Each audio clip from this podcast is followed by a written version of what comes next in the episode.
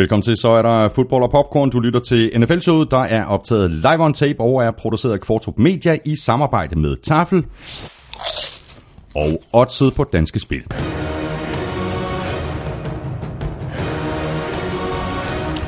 Og i dag der går vi selvfølgelig alle kampene fra første spilrunde igennem. Vi ser frem mod næste uge, og derudover så kan du glæde dig til quizzer, fantasy fra Korsmed, og det quizzen fra Armstrong, ugen spiller for Tafel, spiltip for Elming, og så selvfølgelig øh, uh, Otse-quizzen på Danske Spil, hvor vi skal se, om der er nogen, der har ramt rigtigt, så vi kan få sendt øh, nogle af de her free bets på 200 kroner afsted.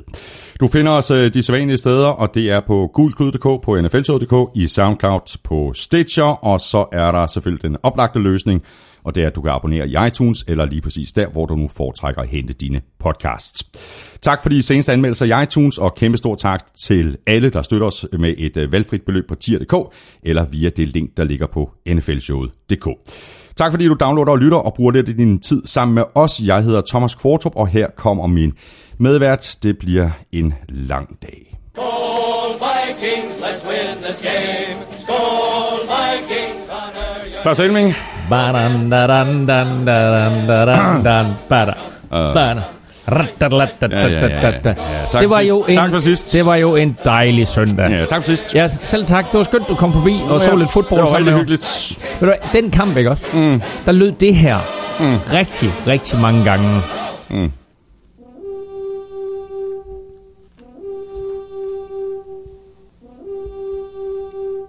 Og det her, det mm. lød også rigtig mange gange. Another interception by Jimmy Garoppolo. Nå, men øh, vi skal også snakke om nogle andre ting, Claus Elming. Heldigvis. Nå, jamen, øh, har du mere til den kamp? Jeg, jeg øh, kigger ned over skemaet her, så tænker jeg, at det, at det kan passe, er sådan en kamp 4-5 stykker, vi taler om, øh, og jeg glæder mig utrolig meget. Vi har sat det 3 minutter af til alle kampe, og så 50 minutter til Vikings 49ers. Mm. Var, der noget Ja, med, var der noget med, at vi havde et vedmål? Nej, det havde vi ikke. Vi havde ikke det Nej, vi vedmål. havde ikke det vedmål. Fordi sådan et vedmål, så skal der ligesom være en indsats fra begge parter. Og det var ligesom ikke rigtigt det, du, det, du lagde op til. Uh, Claus Elming, uh, hvad byder du egentlig uventede gæster? Nu var jeg jo ikke en uventet gæst, men hvad byder du uventede gæster? Øh, jeg havde, jeg havde taffelchips. ja, Og- men du bød mig en kop kaffe Nå ja, det er rigtigt, ja. i et vikingskrus. Ja, det er Den korrekt. ultimative provokation. Ved du, hvad jeg byder uventede gæster? Eller ventede gæster for den sags skyld. Hjemmelavet saftvand sidder jeg med i øjeblikket. Ja, plus Der var de. Taffelchips. Taffelchipsene. Så, men det, jeg synes, det interessante, det var, at, at det var ikke engang der selv, der opdagede den honer. Altså, øh, vores gode ven øh, Christian Voldning, som, øh, som Ja, også har en, ja. en øh, meget stor og berømt podcast, øh, han sagde til dig, det er jo den ultimative sviner. Du får kaffe i en Vikings Ja, kop. præcis. Nå. Øh, jamen altså, vi starter med øh, football chips nu over dem alle, nemlig uh, Move the Sticks. Så er der Super Snack, Sour Cream and Onion, dem glæder det tror jeg faktisk er dem, vi skal tage. Så er Det der øh, Chili Banæs, en klassiker. Og der er ikke så mange poser i dag. Nej, Og, du, øh, du sagde jo sidste uge, at der var alt for mange. Øh, Men det er også, øh, det er fordi vi spiser dem jo. Så er der Super Snack, American Ranch, og, øh, og så de der chili cheese peanut cooler. Øh, er, det ikke, er vi ikke på and onion? Det er vi nemlig. Super og snack. øh, chili cheese wings, øh, det er slut med dem. Altså, det er ikke slut med dem. Og jeg, Men jeg havde den og sidste, Du, hold kæft, du, du jeg lige ved at give mig et hjertetilfælde der. Åh, jeg havde den sidste pose med ind til dig i søndags. Så jeg skal, om- jeg skal omkring øh, MVP, Christina, på fredag. Nye forsyninger, og der kommer helt nye chips på gaden. gør der? Ja, Spændende. Ja, det er rigtig det glæder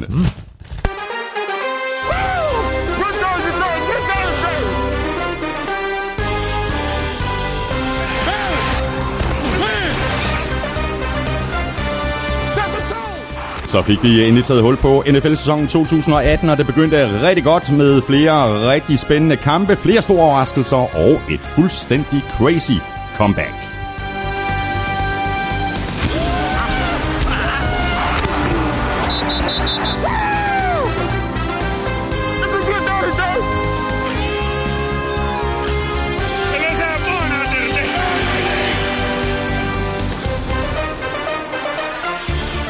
U1 bød også på årets første uafgjorte kamp, og desværre også skader til flere prominente navne, og ikke en eneste af de syv nye headcoaches fik en sejr. Vi ser tilbage på alle kampene i første spillerunde. Jeg hedder Thomas Kvartrup, og med mig har jeg Claus Elming.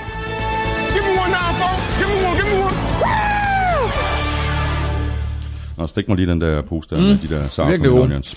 Lad os bare begynde med de nye head coaches. Øh, Claus, ikke en eneste sejr til, til dem.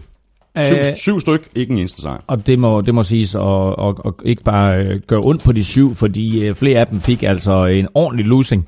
Øh, værst gik det ud over Matt Patricia i Lions, som, øh, altså det var nærmest en pinlig indsats, hans hold leverede. Ja. Øh, både forsvarsmæssigt, angrebsmæssigt og sågar også på special teams. 48-17 øh, tabte Detroit Lions til New York Jets med den yngste quarterback nogensinde til at starte i U1, Sam Darnold, bag center. Som gjorde det rigtig godt.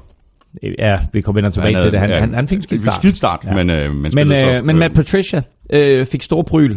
Øh, det endte John Gruden også med at gøre, øh, selvom Raiders var foran ved pausen. Så tabte de altså med 20. 33-13. Øh, Steve Wilkes, der er kommet til Arizona Cardinals, øh, øh, lignede en mand, der havde fået styr på Cardinals i preseason.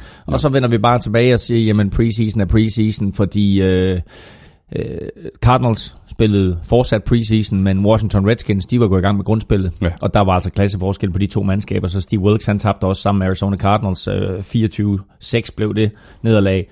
Øh, og så øh, Frank Reich i Indianapolis Colts var jo sådan set... Øh, Det gik jo meget godt faktisk i altså, de, de, de, var, var så tæt på at vinde den Ja, det kamp, var de. ikke? Ja. De var en fumble fra at vinde Exactly. med ender med at tabe med, med 11.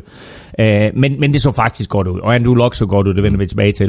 øh, så var der Mike Rabel øh, i Titans. Øh, så egentlig også godt ud, men led jo et hav af skader. Og, øh, og så spillede de jo øh, den længste kamp i NFL's historie. Ja. 7 timer og 8 minutter på grund af regnværspauser og lyn og torden og så videre. Øh, Pat Shermer i New York Giants synes jeg faktisk også så godt ud. De var op imod et, et øh, Jacksonville Jaguars hold, som vi bare må sige fortsætter på samme øh, med at spille på samme, samme tangenter, som de gjorde sidste år.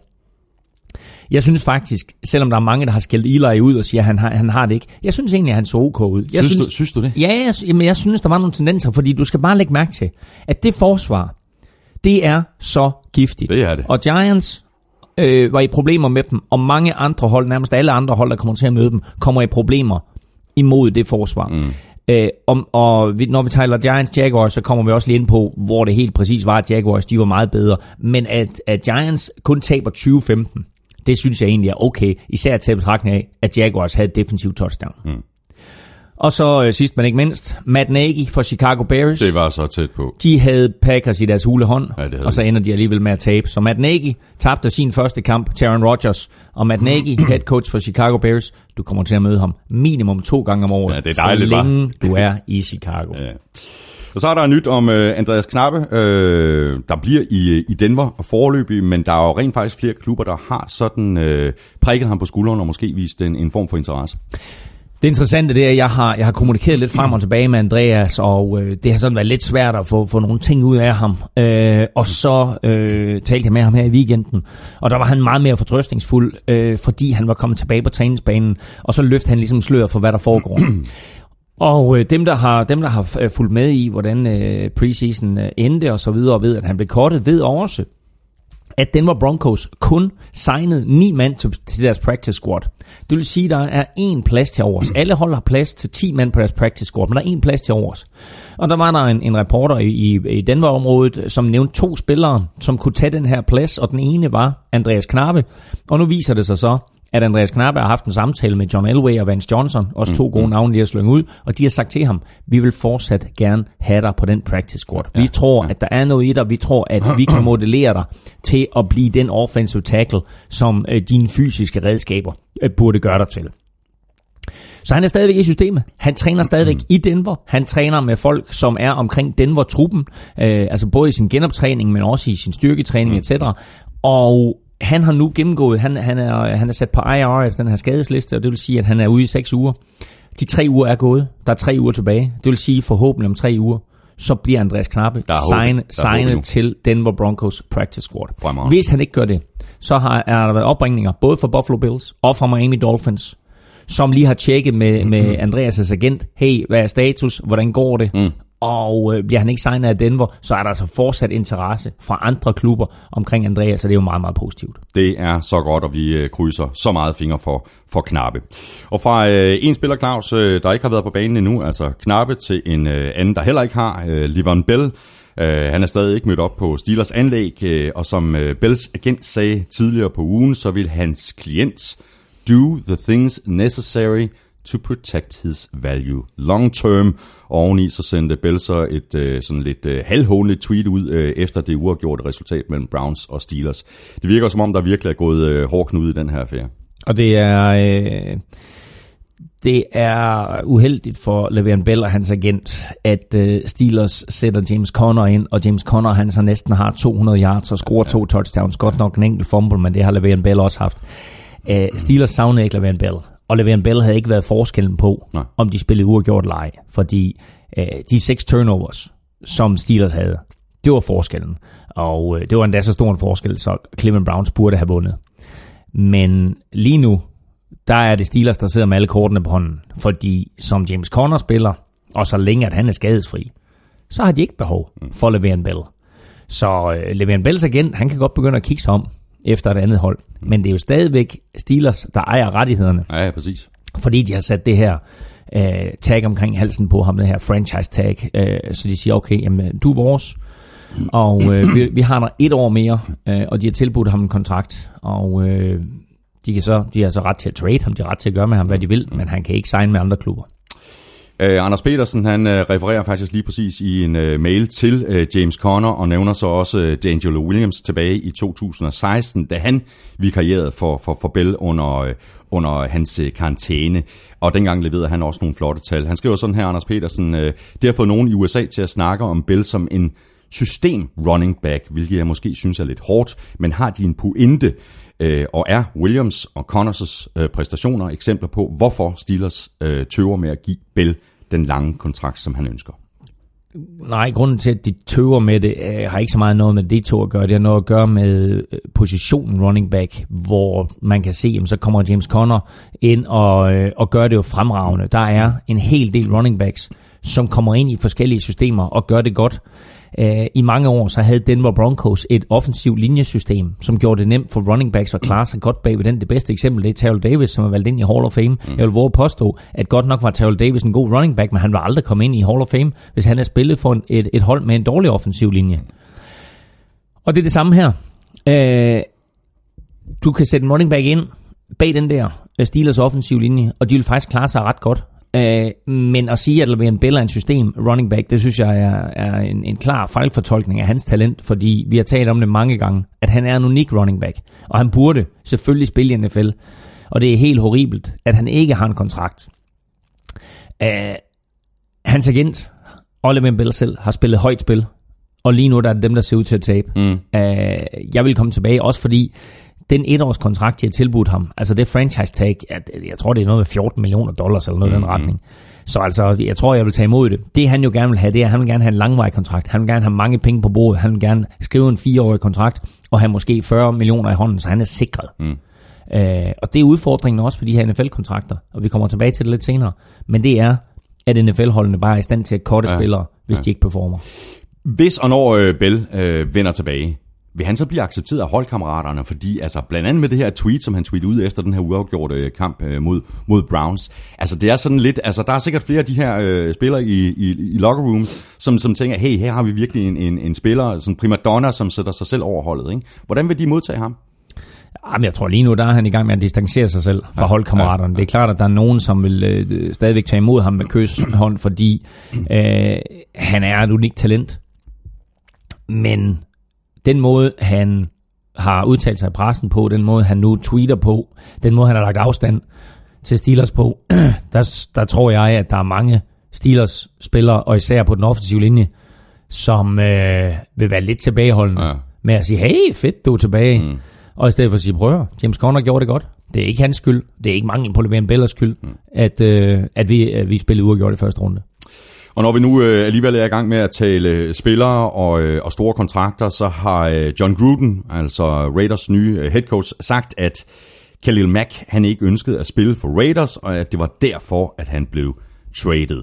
Øh, damage control det her øh, i forhold til en masse utilfredse Raiders-fans. Ja, men øh, udtalelsen står også i skarp kontrast til, hvad Khalil Mack har sagt, mm. at han netop var overrasket over at blive traded. Så Khalil Mack var overrasket, og John Gruden siger, at Khalil Mack ikke ønsker at spille for Raiders. Uh, den her udtalelse er kommet frem, øh, hvor man faktisk ikke helt ved, hvornår den er optaget. Man ved ikke, om den er optaget før spil U1, eller den er optaget efter, at Kellen Mack han var, mm. øh, havde den her fantastiske debut for Chicago. Så øh, det Guden har sagt kort og langt, det var, her er en spiller, som ikke har vist sig øh, i vores træningslejr, øh, ikke har vist sig til de indledende træninger, øh, og i det hele taget ikke har ønsket at indvillige nogen former for, for seriøs forhandling omkring sin kontrakt. Det er ikke en spiller, jeg ønsker at have på mit hold. Og det står egentlig, øh, det går en fin hånd i hånd med, med den måde, som Gruden har behandlet de andre spillere på på holdet. Mm, mm. Øh, og den måde, som han, han har sagt hele vejen igennem, det jeg vil have, det er spillere, som ønsker at være her. Øh, men når man så ser på Khalil Macks præstation, og man ser på, at Raiders i den grad manglede Khalil Mack, ja. så tror jeg, at de 141 millioner dollars havde været givet godt Ja, ud. præcis. Øh, et, for at få hans spilmæssige kvaliteter. To, bare for at, at have hans navn. Øh, en eller anden ja. form for, for franchise-navn, fordi ja. quarterbacken, øh, Derek Carr, er der ikke lige nu, så er der ingen tvivl om, at Nej. Khalil Mack havde været navnet og ansigtet på det her Raiders-hold, som spiller i Oakland nu, men, men flytter. Og det gør de måske allerede til næste år. Uh, de skal først spille i Vegas i 2020, men der er en kontrovers mellem byen Oakland og Raiders, som gør, at uh, Oakland Raiders, altså Raiders har truet Oakland med at flytte allerede til næste år, og hvor de så flytter hen, det er et åbent spørgsmål. Mm. Flytter de ned og spiller på 49ers-banen, spiller de på en af universi- universitetsbanerne i nærheden, tager de ned og spiller på Qualcomm Stadium i San Diego, eller spiller de måske i San Antonio, Texas. Alt er muligt, men uh, Oakland by har truet med at sagsøge uh, Raiders, um, og så siger Raiders, hvis I gør det, så flytter vi. Mm. Bare lige for at vende tilbage til, til Gruden og, og Khalil Mack. Er det ikke også et underligt signal, som Gruden sender til øh, øh, altså, øh, alle spillerne på, på Raiders mandskab? Så, nå okay, hvis du gør det pissegodt, hvis du er en stjerne og mm, gerne vil have den der kontrakt, som man kan argumentere for, at Khalil Mack han fortjente, mm. så, så lukker vi bare døren, og så må, så må du videre. Du skal ikke... Øh, ingen holdout her, hvis du... Øh, hvis du bliver væk, jamen, så, er du, du, det et så er du ude af klappen. Synes du, det er et? Ja, det synes jeg faktisk er et mærkesignal. Hvorfor er det det? Hvor, hvorfor er det et mærkesignal at sende til en spiller, du skal ikke lave holdout? Vi er her sammen. Vi er et hold. Vi træner er sammen. vi træner sammen. spillere. Vi forbereder sammen. Vi gør klar til sæsonen sammen. Mm. Og når sæsonen starter, så står vi der alle sammen sammen. Der er ikke nogen, der er større end holdet. Jeg ved godt, at Khalil Mack vil have en stor kontrakt, men skulle han være holdout? Skulle han ikke bare sige, nu får vi det her på plads, eller også så spiller jeg det sidste år med en kontrakt, mm. og så får jeg den kontrakt, som jeg er berettiget til, når min, kontrakt, når min nuværende kontrakt er Men det, er, udløber. men det er så en måde at takle sådan en situation på, som Gruden takler den her, det er at, at, at spille hardball, og så siger han, hvis du kræver det der, så er du ud af klappen. Ikke? Det er der jo masser af andre head coaches, det har Steelers jo for eksempel ikke gjort, altså med, med, med Le'Veon Bell. Mm, ja, det ved jeg da ikke. Altså, de har, de ham en franchise tag. Jo, jo, det, det, det, det er fuldstændig korrekt. Ja, Jeg, jeg, jeg, synes, jeg synes bare, det er et øh, mærkeligt signal at sende til alle de andre spillere. Hvis I præsterer, og hvis I præsterer så godt, at I bliver stjerner, så skal I ikke, så skal I ikke forvente, at vi giver jer en stor kontrakt. Det tror jeg ikke på. Det er, det er jo ikke rigtigt, det der. Det her det er et spørgsmål om, at han er holdout. så siger han, fint, jeg vil have en ny kontrakt. Min, min, min, min nuværende kontrakt er faktisk gældende. Der er faktisk et år tilbage på den her kontrakt. Mm, mm. Men jeg vil have en ny kontrakt, og det vil jeg nu, fordi jeg føler, at jeg er så god, så jeg skal have flere penge. Det kan man argumentere for, at han har ret i. Øh, og det er også en udfordring med mm. NFL's system nu, ikke, at der kommer rookies ind, som Præcis. på deres rookie-kontrakter slet ikke øh, tjener øh, det, som de er berettiget til. Mm. Men gælder det ikke i al sport? Gælder det ikke i en almindelig fodboldliga også, hvor der kommer en spiller ind, og så siger man, hold kæft, han er god ham der. Og så bliver han solgt til Real Madrid, og så tjener han det 10 dobbelt eller 100 dobbelt. Det er lidt det samme her. Du skal bevise dit værd. Udfordringen er selvfølgelig, at der er en øh, stor sandsynlighed for, at du bliver skadet og ikke kommer til at tjene de penge, som, som du havde håbet på, som dit talent berettiger til. Men Gruden vil have sine spillere i camp. Le, øh, Levan Bell, hvad vil jeg kalde ham. Khalil Mack kommer ikke i camp. Khalil Mack træner ikke med. Så siger Gruden, fint, så lad os se, hvad vi kan få for ham. Og så får de to første runde draft picks. De kunne måske endda have fået lidt mere, men nu var Barrister. Og det var vigtigt, og det var inden sæsonen. Khalil Mack kommer til, Bear, til Bears. Han er fantastisk. Gruden sparer 140 millioner dollars og har to første runde draft picks. Altså, lad os nu se, hvordan det går. Det er svært at, det er svært at finde en spiller i første runde, som er lige så god som Khalil Mack. Det er det. Uh, men altså, jeg forstår godt argumentet for John Gruden, mm. og jeg forstår sådan set også godt argumentet for Khalil Mack. Så er det bare ærgerligt, de ikke kunne mødes. Mm. Lad os så lige tage, tage det lidt overordnet. Christian Norbæk, øh, han skriver sådan her på mailen, øh, er NFL ikke nødt til at kigge på hele kontraktsystemet? Hvert år er der spillere, der ikke møder op i træningslejrene, fordi de er utilfredse med, at de kun tjener 14 millioner dollar om året. Jeg synes ikke, det er kønt, og det tegner ikke just et øh, glansbillede af spillerne. Man får snarere indtrykket af, at de er en smule forkælet. Omvendt, så er det helt i skoven, at klubber, selvom kompensationen stiger, kan franchise-tagge spillerne flere år i træk. Samtidig er NFL vel den eneste sport, hvor alle kontraktens år ikke er garanteret. Og præcis, og det er det sidste, der er så væsentligt, fordi signer du en stor kontrakt i en hvilken som helst sportsliga, så de penge, der står på kontrakten, det er de penge, du får. Men når du i NFL skriver under på en kontrakt, der hedder 5 år 100 millioner dollars, hvis du så bliver skadet efter det første år, eller ikke præsterer efter det første år, så får du ikke de 100 millioner dollars. Så er klubben i stand til at cutte dig. Marcel, nej ikke Marcel Darius, hvad hedder Albert, Hain- Albert Hainsworth, kom til Washington Redskins, skiftede for Tennessee Titans, hvor han havde været en monster. Skifter til det tidspunkt til Washington Redskins på den største defensive kontrakt, der nogensinde er skrevet. Og Albert Hainsworth lever ikke op til kontrakten. Måske bliver han lidt for doven. Han har pludselig en ufattelig masse millioner mellem hænderne. Han har fået, selvfølgelig fået en, en stor signing bonus. Og han bliver kort efter to år, fuldfører aldrig sin kontrakt. Mm. Alle de penge, der lå efter de to år, dem så han aldrig. Og han er jo ikke et enestående tilfælde. Der er masser af spillere, som skriver store kontrakter, og ikke ser år 3, 4, 5, fordi de pludselig ikke præsterer. Eller bliver skadet, og så får en eller anden form for injury settlement. Det er også derfor, at vi ser nu, at de her signing bonuses, at de er blevet så voldsomme. At du siger, okay, hvor mange penge får jeg i hånden? Mm. Det er det, der er det væsentlige. Det er det, der er det væsentlige for øh, veteraner, altså folk, der har, øh, spillere, der har været i ligaen i nogle år. Det er det, der er væsentligt for dem. Mm. Hvor mange penge får jeg i hånden? Hvor mange penge på den her kontrakt er garanteret? Så hvis du ser en kontrakt, 5 år 100 millioner dollars, de 20 millioner er garanteret, så ved du, at det, det er det, han er sikker på at tjene. Mm. Det er derfor, de prøver på at arbejde det op til 30, 40, 50, 60 millioner dollars. Eller som Kirk. Helt skidtet. Eller som Kirk, der sætter en fuldstændig ny standard. Ja. Tre år, 87 millioner dollars, hele lortet garanteret. Ja. Og det er derfor, vi snakker om, at Kirk Cousins kontrakt er revolutionerende. Ja. For det første, fordi den kun er på tre år, og fordi hele baduljen er garanteret. Når de tre år, de er overstået, så har Kirk, mm. Kirk Cousins tjent 87 millioner, og så kan han gå ud og få en ny kontrakt.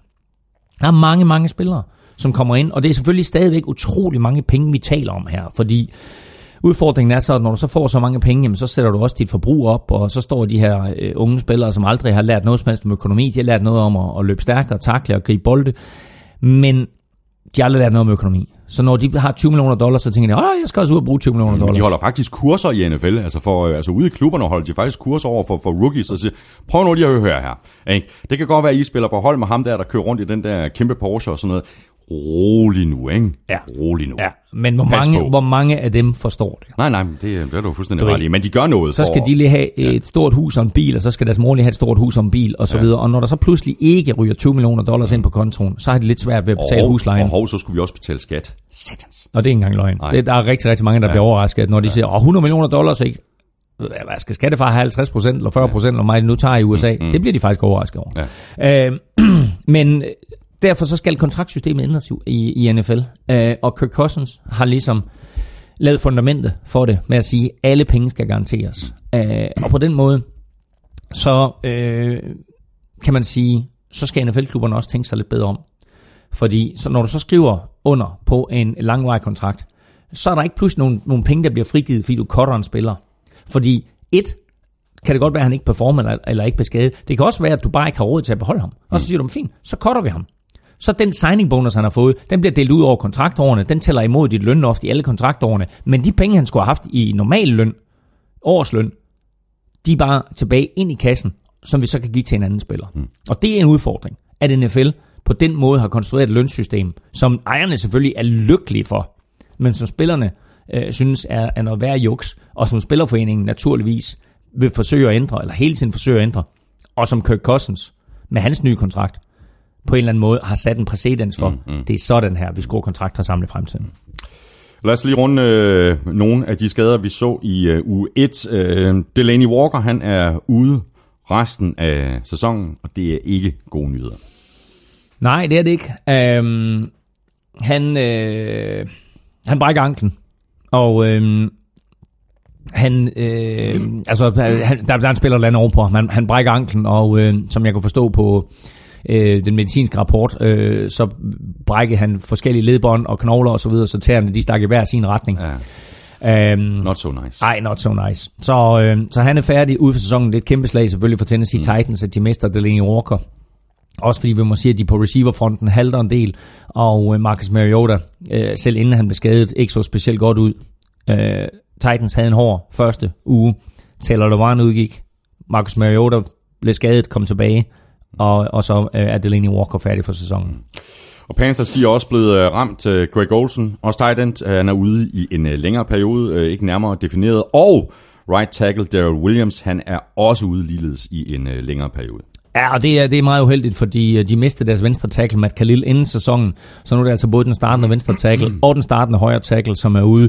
Øh, Daryl Williams blev småskadet i preseason, øh, så kommer han tilbage og øh, starter øh, spil u 1 imod Cowboys, bliver skadet der, og er som minimum ude i, i 6 uger, måske længere tid. Men det er ikke godt for, øh, for øh, Cam Newton, at han mister både sit øh, yndlingsvåben i form af Greg Olsen, og sin højre tackle øh, i et system, hvor jeg er lidt overrasket over at se, hvor meget vægt der bliver lagt på, at Cam Newton han løber.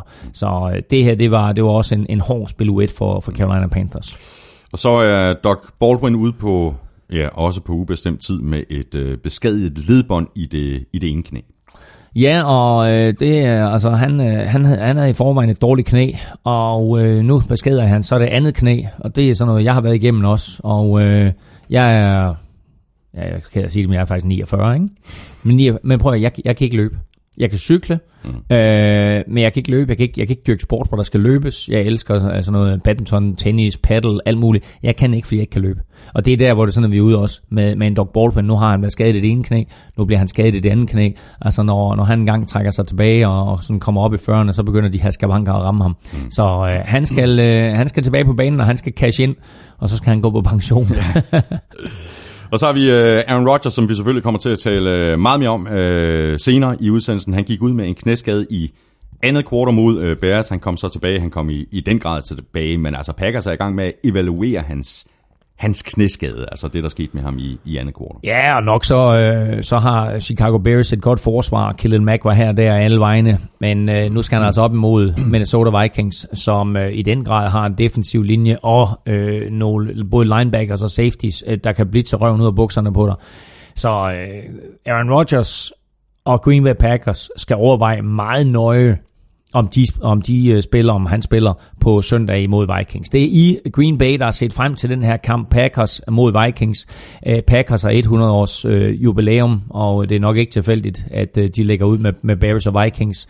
Æh, så øh, det vil selvfølgelig være ærgerligt for Packers og for tv-selskaberne og, og så videre, hvis han ikke spiller. Men jeg tror, set på den lange bane over en hel sæson, hvor Packers realistisk har ikke blot playoff-håb, men Super Bowl-håb med Aaron Rodgers ved roret, der vil jeg lige spare ham i den kommende mm. uge. Og hvad hælder du til? Uh, tror du, at, uh, at de sparer ham mod, uh, mod Vikings?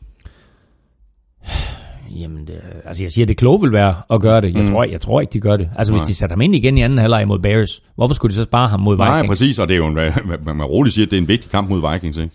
Det er jo, det er jo en kamp, som Packers skal vinde på hjemmebane. Mm, ja, jo, altså på hjemmebane skal du selvfølgelig, men på den anden side, det er kamp 2 ud af 16, og øh, vinder du 10 eller 11 ikke, og kommer i slutspillet, så er du der, hvor du gerne vil være. Mm. Øh, så det kloge på den lange bane vil være at gøre, som Eagles gør med Carson Wentz, og det er at sige, nu sparer vi dig lige, og jeg vil ikke sige, at Sean Kaiser øh, gjorde det specielt godt, fordi øh, han gjorde præcis, som han gjorde for Browns. Kan køre bolden hele vejen ned ad banen, lige indtil han kommer i red zone, og så laver han en turnover. Fuldstændig identisk spil, som da han var i Browns. Og det var det samme, der skete her. Øh, så sidste år, der havde Vikings fornøjelsen af at spille mod Brett Huntley. Hvis de får fornøjelsen af at spille mod Deshaun Kaiser, som de øvrigt mødte sidste år i London, så, øh, så tror jeg, så, så er de sådan set fint tilfreds. Mm.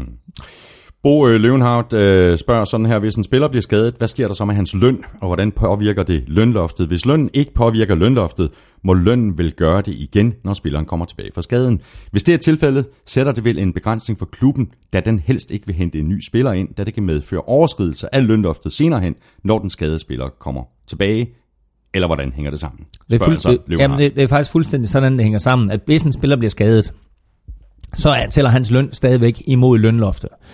Og det vil sige, at skal du hive en spiller ind, så skal du have plads under lønloftet til at kunne hive en ny spiller ind.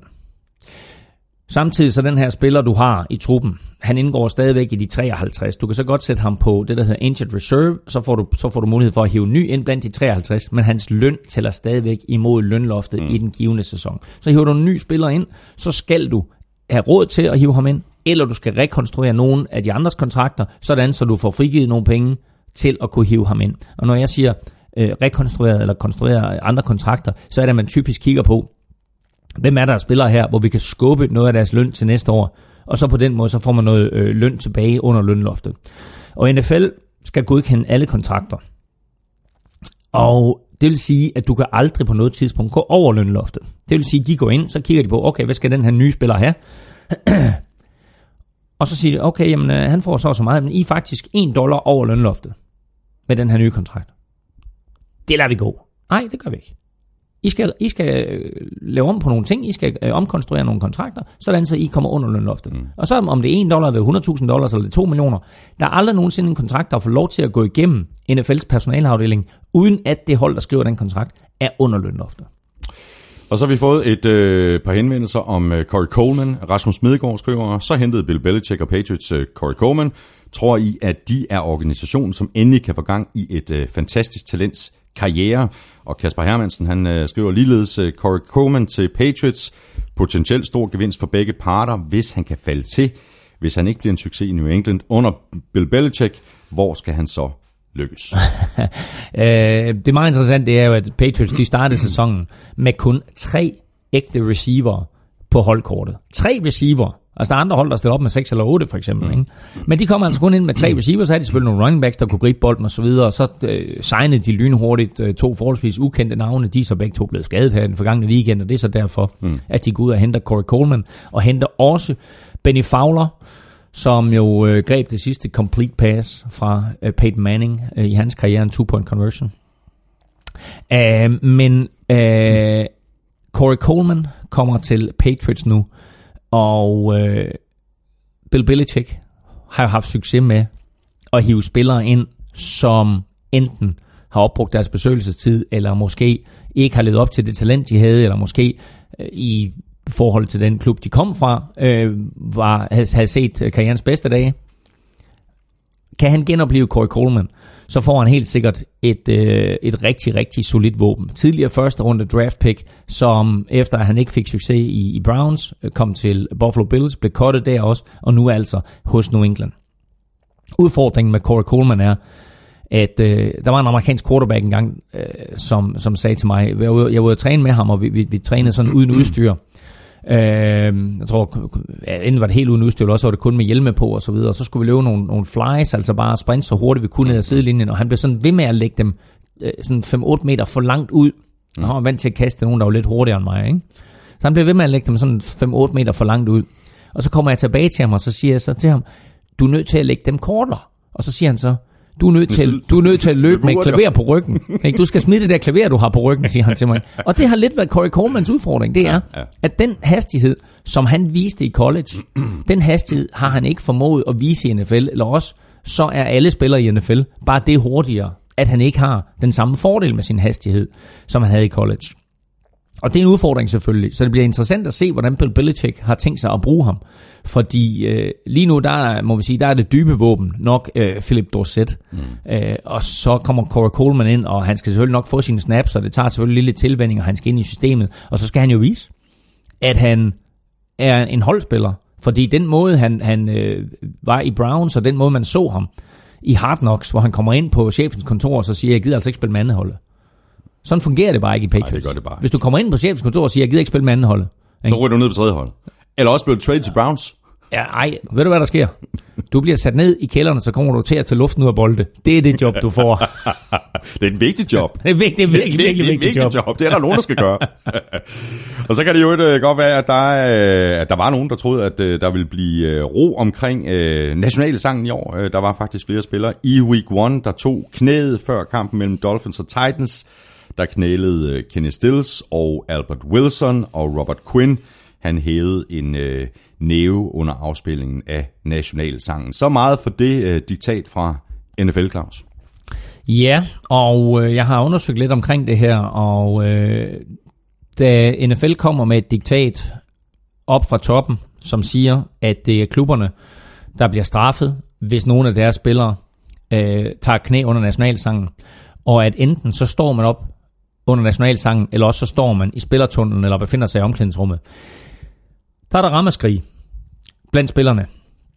Og en af grundene er selvfølgelig, at øh, den, øh, den allerførste, øh, allerførste lov i den amerikanske grundlov, mm. det er ytringsfriheden. Mm. Og øh, gælder den ikke for amerikanske fodboldspillere? Må de ikke have lov til at, at sige øh, og eller gøre, hvad de vil? Øh, så øh, Kenny Stills, Albert Wilson og Robert Quinn, men især Kenny Stills, har hele vejen igennem været stor støtte til Colin Kaepernick. Mm. Har hele tiden bakket op om hans projekt. Har hele tiden lavet en masse velgørenhedsarbejde i og omkring Miami. Gør det stadigvæk. Og han sagde direkte, det her det er en vigtig sag for mig. Jeg kommer ud, og jeg viser, hvor min sympati den er. Og han gik ud, og øh, Albert Wilson var med ham, og de to knæ på sidelinjen. Det blev ikke vist i fjernsynet. Men øh, masser af stillefotografer selvfølgelig ja. fik øh, billeder af det der og smed det op i øh, øh, på diverse både øh, skrevne og, øh, og digitale medier, printede og digitale medier. Og faktisk øh, er Kenny Stills blevet så stor en talsperson for hele den her Colin Kaepernick-sag, at New York Times kørte en øh, stor historie med ham i weekenden over flere sider. Øh, så det nye ansigt på, på hele den her Colin Kaepernick, øh, den her øh, sag omkring øh, forskelsbehandling i det amerikanske samfund, det nye ansigt, rent NFL-mæssigt, det er Kenny Stills. Havde han ikke klaret sig særlig godt i weekenden, så var han blevet kørt ind under guldtæppet og måske endda smidt på porten. Nu scorer han to touchdowns. Så forstummer al kritik. Mm. Og det er sådan, det amerikanske samfund en gang imellem er sådan en lille bitte smule tvetunget. Og så skal det lige sige samtidig også, at Kenny Stills har en kæmpe støtte i head coach Adam Gaze. Så vi håber for Kenny Stills vedkommende, at Adam Gaze også er der til næste år. Mm, ja. Så lige et spørgsmål her fra øh, Max Simonsen. Øh, I jeres øh, AFC og NFC optagsudsendelse har I og andre eksperter hos NFL, ESPN osv. talt en del om, hvad der skal til, før Lamar Jackson overtager for Joe Flacco, Josh Allen for Peterman, Baker Mayfield for Tyrod Taylor osv. Men er det en god idé at kaste en rookie quarterback for løverne, bare fordi man starter 1 og 4? Det er alle tre hold, der med 90% sikkerhed ikke når i playoffs lige meget, hvem de har som quarterback. Er det ikke bedre at lade dem sidde bag en veteran, selvom han kan være skrald, lære systemet, ligaen, medspillerne at kende, og så kan det godt være, at holdet ender i bunden, men så får de til gengæld et højt draftvalg og kan starte på en frisk næste sæson med en andet års quarterback, og så samtidig få styrket deres svagheder med et højt draftpick. Et langt øh, spørgsmål, som jeg bare kan sige jo til. Ja, præcis. Det er meget, meget fornuftigt ja. at lade dem sidde. Uh, der, der er flere udfordringer i det. Uh, selvfølgelig vil du gerne have, at en ung quarterback, han uh, kommer ind og lærer uh, spillet fra banen. Fordi et er at stå på en træningsbane og spille mod dine holdkammerater og have en rød trøje på, så du ikke må blive ramt. Noget andet er at stå i en kamp og have det der adrenalinsus, når du ser Miles Garrett komme fra den ene side, eller du ser J.J. Watt komme fra den anden side, eller hvad det måtte være, og så tænker okay, jeg skal af med den her bold. Og hvis du er en, en Bills quarterback i øjeblikket, så tænker du også, øh, okay, normalt så har man en offensiv linje til at beskytte sig, men det har vi altså ikke her. Vi har valgt i år at stille op uden offensiv linje i Buffalo. så derfor så øh, fik øh, Josh Allen en, en hård medfart i sin første kamp, øh, da han blev skiftet ind. Uh, Lamar Jackson er i en lidt anden situation, fordi han spiller med en quarterback, Joe Flacco, som åbnede sæsonen uh, som lyn og torden. De andre quarterbacks er nok også i bedre situationer, fordi de trods alt er lidt bedre stillet offensiv line-mæssigt. Men jo, jeg vil altid give de her unge quarterbacks som minimum fire kampe på sidelinjen. Og gerne øh, en hel sæson, hvis det kunne være. Mm. Men øh, der er også øh, det her, den her pointe, som vi har været inde på et par gange, nemlig at det er også et spørgsmål om at give fansene noget håb.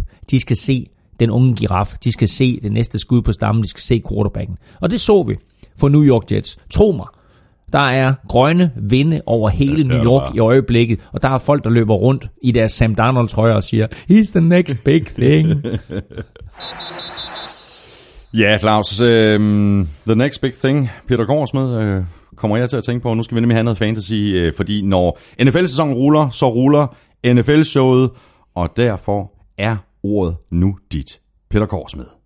Tak for det, Thomas. Øh, må jeg ikke bare ja, benytte lejligheden til at rose jer to, Thomas og Claus. Jeg synes, det er simpelthen det er så flot. Altså to vaskeægte sølvrygge, som øh, trods forskellige tilhørsforhold kan sidde sammen, begrave stridsøksten og så bare nyde, at vi endelig igen kan fornøje os med en øh, ny NFL-sæson. Det kalder, jamen det kalder der næsten på en lille hyldest, og ja, den kunne da lyde sådan her. Her er Kirk, kaptajn Kirk, i sin bank med den store pengetank. Han kører veganerstilen og siger nej til grillen. Kaptajn Kirk er en meget særlig mand. Her er Kirk, kaptajn Kirk, i sin bank med den store pengetank. Han spiser kun salat og siger you like that. Kaptajn Kirk er en meget sælsom mand. Han sidder i sin bank med sin pengetank. Han mødes med et skrald, hvor end han kommer måske. Er der touchdown nu? Han kaster lidt og løber lidt. Bolden er på vej. Her er Kirk, kaptajn Kirk, i sin bank med den store pengetank. Nu er han lilla gul, men spiser som en fugl. Kaptajn Kirk er en meget sulten mand. Oh, ja. God gamle Kirk. Og må ikke bare tilføje, at det er en fornøjelse at kunne hylde fodboldånden med det lyriske forarbejde af herr Amstrup. Altså, det, det er da jeg har det præcis lige så privilegeret som de 16 kunstnere, Kjell Haik har stopfodret med mere eller mindre vellykket Grand Prix-basker. Altså, det er en, en stor ære for mig. Og så lad mig da stemple ud med en påmindelse om, at både Cooper Cup og John Brown, de fik leveret som lovet i spil u 1. Og hvis du leder efter en touchdown i uge 2, så skal du da hive Brandon Marshall ind. Mit navn er Peter Korsmed, og jeg er Danmarks bedste og eneste fantasy-korrespondent. Det er du nemlig, Peter Korsmed, og du er det her shows rigtige stjerne. Hold kæft, hvor er han god. Helt fantastisk. Ja, det er, jeg sidder på gåse ud med. Du leverer Korsmed, både på, øh, på sang og på, øh, og på fantasy tips. Og, og tak til Amstrup også, ikke? Og et stort tak til Armstrong. Han har jo øh, skrevet, skrevet, øh, skrevet sangen, ikke? Øhm, følg Korsmed på øh, Twitter på snablag Korsmed. Han giver også nogle gange øh, tips og tricks der, hvis du skriver til ham og spørger ham til, øh, til råds. Og så har vi faktisk, øh, Elming, øh, modtaget flere øh, mails og tweets, der går på øh, vores fantasy-mandskab og Elming og vores fantasy league, øh, den gamle NFL Zulu, Zulu Liga. Blandt andre har øh, Tommy Graf skrevet sådan her lige et øh, vigtigt punkt til næste udsendelse. Vi skal høre, hvem I fik i fantasy-draften. Vi spiller i en øh, 12-mands liga, og vi spiller med tre individuelle defensive spillere. Derudover så starter vi en quarterback, to running backs, to wide receivers, en tight end, en flex og en kicker, og så har vi seks mand på bænken. Dit hold, Elming, øh, lyder sådan her, sådan som du startede det i øh, uge 1. Matt Ryan, Leonard Fournette, Carlos Hyde, Old Beckham Jr., Marquise Goodwin, Jimmy Graham, Adrian Peterson, Telvin Smith, CJ Mosley, Christian Kirksey og Justin Tucker. Og så har du øh, følgende spillere siddende på bænken. David Newco, Alshon Jeffrey, Andy Dalton, Jordan Hicks, Anthony Miller og John Ross. Mit hold, øh, som er noget stærkere, øh, lyder sådan på Papiret lyder sådan her. Drew Brees, David Johnson, Jordan Howard, T.Y. Hilton, Juju Smith-Schuster, George Kittle, Lamar Miller, Chandler Jones, Danny Trevathan, Joe Schobert og Robbie Gould. Og på bænken, Rex Burkhead, Sammy Watkins, Devin Funches, Pierre Garçon, Philip Rivers og Didi Westbrook. Du scorede 84,5 øh, point. Mm. Du vandt din kamp. Det går jeg nemlig. Det er da det vigtigste. Det er da lige meget, man skulle... 84,5 point, du vandt. Jeg scorede 141,5 point, mm. og jeg tabte. De gælder om, Så, det gælder om øh, at starte de rigtige Så spillere jo. super, så super duper. Vi skal have quizzen. Oh. Det er tid til quiz, quiz, quiz, quiz, quiz. Det var bare en af de uger, ikke? For Niners taber, og jeg scorer vildt i fantasy og taber alligevel. Ja, det er altså 84 ja. Man kan vinde. Jeg vandt faktisk, øh, jeg tror, jeg vandt to ud af tre ligaer. Jeg er med i tre ligaer. Jeg vandt to. Øhm, quizzen, Thomas Kvartrup, er, øhm, er en quiz omkring en af den her øh, spilleuges helt store stjerner, nemlig Tyreek Hill. Mhm. Tyreek Hill, han øh, scorede på et punt return. Han scorede også på et catch. Øh, og så scorede han egentlig på et løb, men øh, det var sådan et øh, fremadrettet handoff, som tæller som et pass. Så egentlig så er det to kast, han har grebet, og et øh, return touchdown. Men hvis han nu havde løbet et ind, grebet et ind, og returneret et punt return for touchdown, så havde han øh, gjort noget, som kun én spiller tidligere har gjort i den moderne NFL. Gale Sayers gjorde det tilbage i 1965. Det var lige præcis ham, jeg ville have sagt. Ja, præcis. Gale, jamen, alle kender Gale Sayers. Øh, en, af, en af de helt store øh, stjerner før Super en- Bowl-æraen. Det var en joke. Jeg vil ikke Nå, nå, okay. Ja, Ja, ja, fint nok, godt. Nå, men Gale Sayers gjorde det. Derefter der er det kun gjort én gang. En spiller har gjort det. Løbet et touchdown ind, grebet et touchdown og returneret et punt return til touchdown i samme kamp. Hvem? Der kom der lige et hurtigt bud, som jeg har skrevet ned. Ja. Ja. Jeg tror ikke, det er ham. Can't do it. Nå, men øh, du skal heller ikke øh, snydes øh, fra, øh, for, for, for din øh, quiz, Nej. øh, som jo er skrevet af vores øh, huspoet, digtpusher, Søren Armstrong. Han har sendt den her fra USA. Han var faktisk på besøg hos Rich Eisen show Nå, i går. Nå hold da op. Ja, jeg, jeg følte mig faktisk sådan lidt... Hvad, var, Var han, inde, var han inde i showet? Var han med i showet? Nej, ikke, men jeg var inde der. Nå, han har set det, han eller har hvad? tweetet og hilst på Eisen. Nå, og, fedt, fedt. Ja, ja. Ja. Nå, her kommer hans øh, digtquiz. Bears, en kamp er på 60 minutter. Aaron Rodgers er god, og Buffalo sutter. Peterman nåede ikke at høre uret tikke, NFL er tilbage, og Browns tabte ikke. Khalil Mack er ondskab på bestilling, Salamanca-tvillingernes endnu under trilling. Med den performance bliver man defensiv mester, men hvilke to stjerner har siden 2000 gjort Mac kunsten efter? Altså, to andre spillere har siden 2000 også haft en kamp med et sack, en interception, en forced fumble, en fumble recovery og et defensivt touchdown. Hvem? Det interessante er, at jeg var lige ved at stille dig næsten det spørgsmål. Hmm. Øhm, Og jeg, ved, jeg- jeg, ved, jeg ved, hvem den ene er. Jeg ved ikke, hvem den anden er. Men øhm, Okay, Godt. det, det vender vi tilbage til. ja. Så øh, det kan vi lige have de her to øh, quizzer øh, liggende og rumstere i baghovedet, mens vi løber kampen igennem. Og vi lægger selvfølgelig ud med øh, åbningskampen Thursday Night mellem de forsvarende mestre fra Eagles og gæsterne fra Falcons. Kampen endte med en sejr til Eagles på 18-12, uden Carson Wentz og uden Alshon Jeffrey. Og så fik vi lige en øh, ny udgave af Philly Special, da Eagles havde allermest brug for det.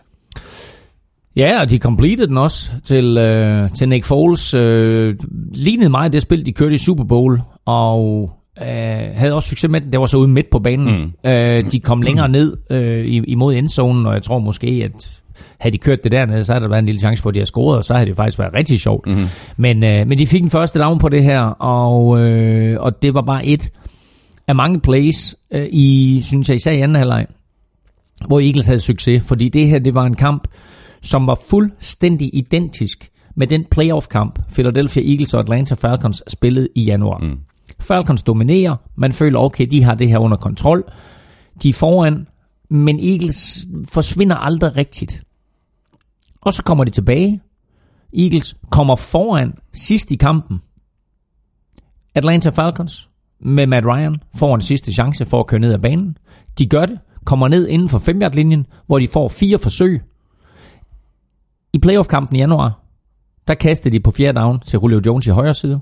Eneste forskel på den her kamp, eller den kamp i januar, og så den her kamp i, i åbningskampen i torsdags, det var, at på fjerde down, der kastede Matt Ryan incomplete til Julio Jones i venstre side. Præcis. Ellers så var de to kampe identiske. Der var en lille forskel på de to kampe, og det var, at den her kamp blev en øh, øh, flagfest. 26 flag. 26 flag. Det, altså, der, var, der var flere flag i den her kamp, end, end der er til en regatta i Silkeborg. det var enerverende. Og jeg så den der kampen på, jeg så kun kampen på, øh, på condensed, altså det her 40 minutter, som man kan få på NFL Game Pass. Og der var jo nærmest mere tv-tid på de 40 minutter til dommerne, end der var til selve spillet, fordi de hele tiden skulle øh, stå og øh, fortælle, hvad der nu var sket. Altså, og når man ser sådan en kamp over 3,5 timer, så virker de her dommer stadigvæk, synes jeg, mm. meget i fokus. Når man så ser den på 40 minutter, så var det jo helt crazy. Det var hele tiden og hele tiden og hele tiden og hele tiden. Der var simpelthen så mange flag. Så der må man sige, den, den første kamp, åbningskampen i år, synes jeg ikke var repræsentativ for resten af weekenden. Fordi Nej. resten af weekenden Der var mega fed. Ja, ja, præcis. Uh, fem besøg i, i red zone for, for Falcons angrebet. Resultat 9 point. Hvad er problemet for det her Falcons angreb? Havde de 5 Fem besøg i red zone. og 9 point. Resultat af de fem besøg 9 point. Holy crap. Det vidste jeg, jeg har ikke engang set den statistik. Nå. Uh, Altså, jeg, jeg, for det første var jeg ikke imponeret over Matt Ryan i den her kamp. Altså, det, virkede som om flere af hans bolde simpelthen manglede, ja, det ved jeg ikke, touch. Ja, jeg, jeg, altså, jeg synes mere, jeg var, jeg var uimponeret over hans evne til at finde andre end Julio Jones. Præcis. Fordi alt gik til Julio Jones, ja. ikke? Altså 10 catches, 100, hvad, 65 yards eller noget i den retning. 169 yards. 169 yards. Og på 19 targets. Ja, men altså, øh, han, han, han er jo vanvittig god, Julio Jones. Og det er klart, at han skal være omdrejningspunktet mm. for det her Atlanta Falcons hold. Men de skal også være mere varieret i deres tilgang. Matt Ryan skal være mere varieret. Ja, det er jo fordi, han har, han har andre kast til. Ja, Austin, Mohamed Sanu, øh, Calvin Ridley, Devonta Og, jeg, Freeman. og jeg, havde, jeg, havde, jeg havde håbet på at se Calvin Ridley i en eller anden form for breakout-rolle her, hvor han skulle have nogle catches. Han fik jo meget, meget få muligheder for overhovedet at vise sig frem i den her kamp, så nu fik et par bolde. Uh, de her to running backs, uh, Tevin Coleman og, og Devonta Freeman, så vi jo nærmest ikke gribe bolden. De havde et par fremragende løb, hister her. Uh, delt, uh, delt, delte mere eller mindre carries mellem sig. Men jeg er ikke imponeret over hverken Matt Ryan eller Steve Sarkisian, altså den offensive koordinator, som nu er i sit andet år. Og alle sagde, at altså, nu kommer han i sit andet år, nu bliver det bedre. Mm. Og det kan godt være, at de spillede mod et Eagles-mandskab, som defensivt bare er rigtig, rigtig stærke, og det ved vi, at de så også gode ud. Eagles så gode ud, både på den offensive linje og den defensive linje, som vi også talte om i optagsshowet. Uh, men det her, det var en kamp, synes jeg, igen faktisk lidt ligesom i den playoff-kamp, mm. som Atlanta Falcons ikke må tabe. Ja, fuldstændig.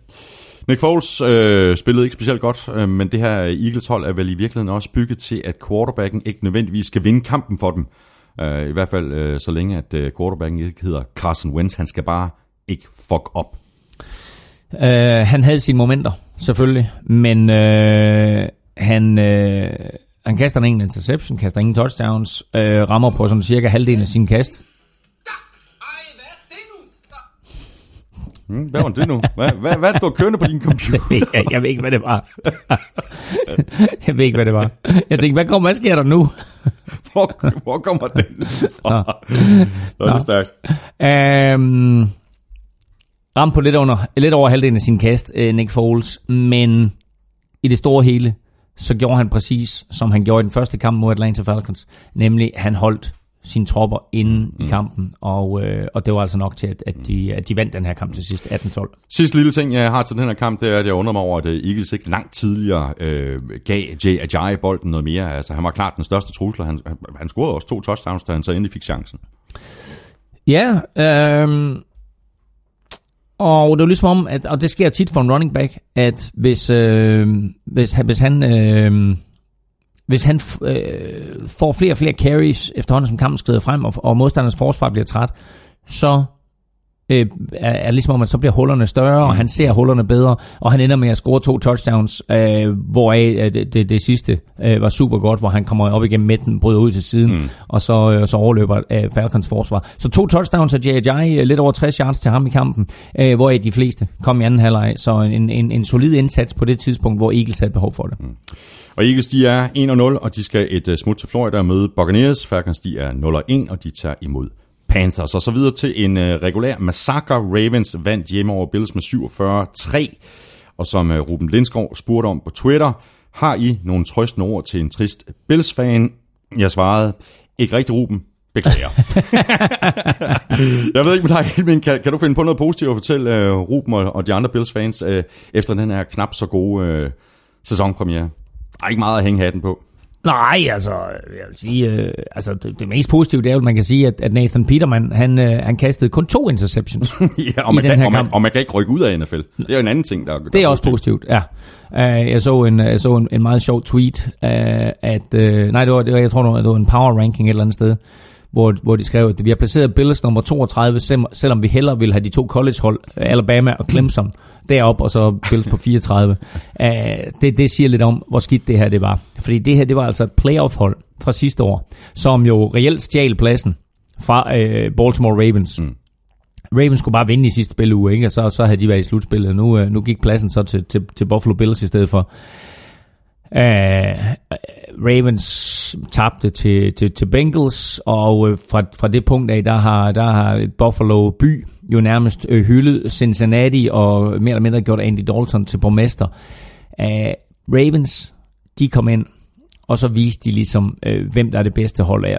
Nu, nu er det en ny sæson, og det har ikke noget med sidste år at gøre, men jeg tror bare, det er vigtigt for Ravens at lave et statement her. Mm. Og de kommer ind, og de lammetæver Bills. Bills havde ikke nogen offensiv linje, det så vi i preseason. Mm.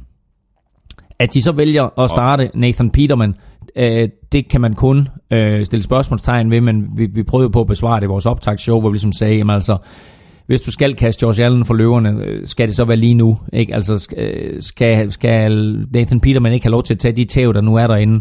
Øh, men Nathan Peterman gav aldrig nogensinde Bills en chance. Nathan Peterman, han completed øh, 5 ud af 18 kast.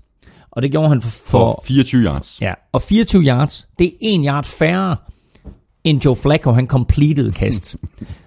Flacco, han havde 25 completions. Nathan, Nathan Peterman, han havde 24 yards. Ja.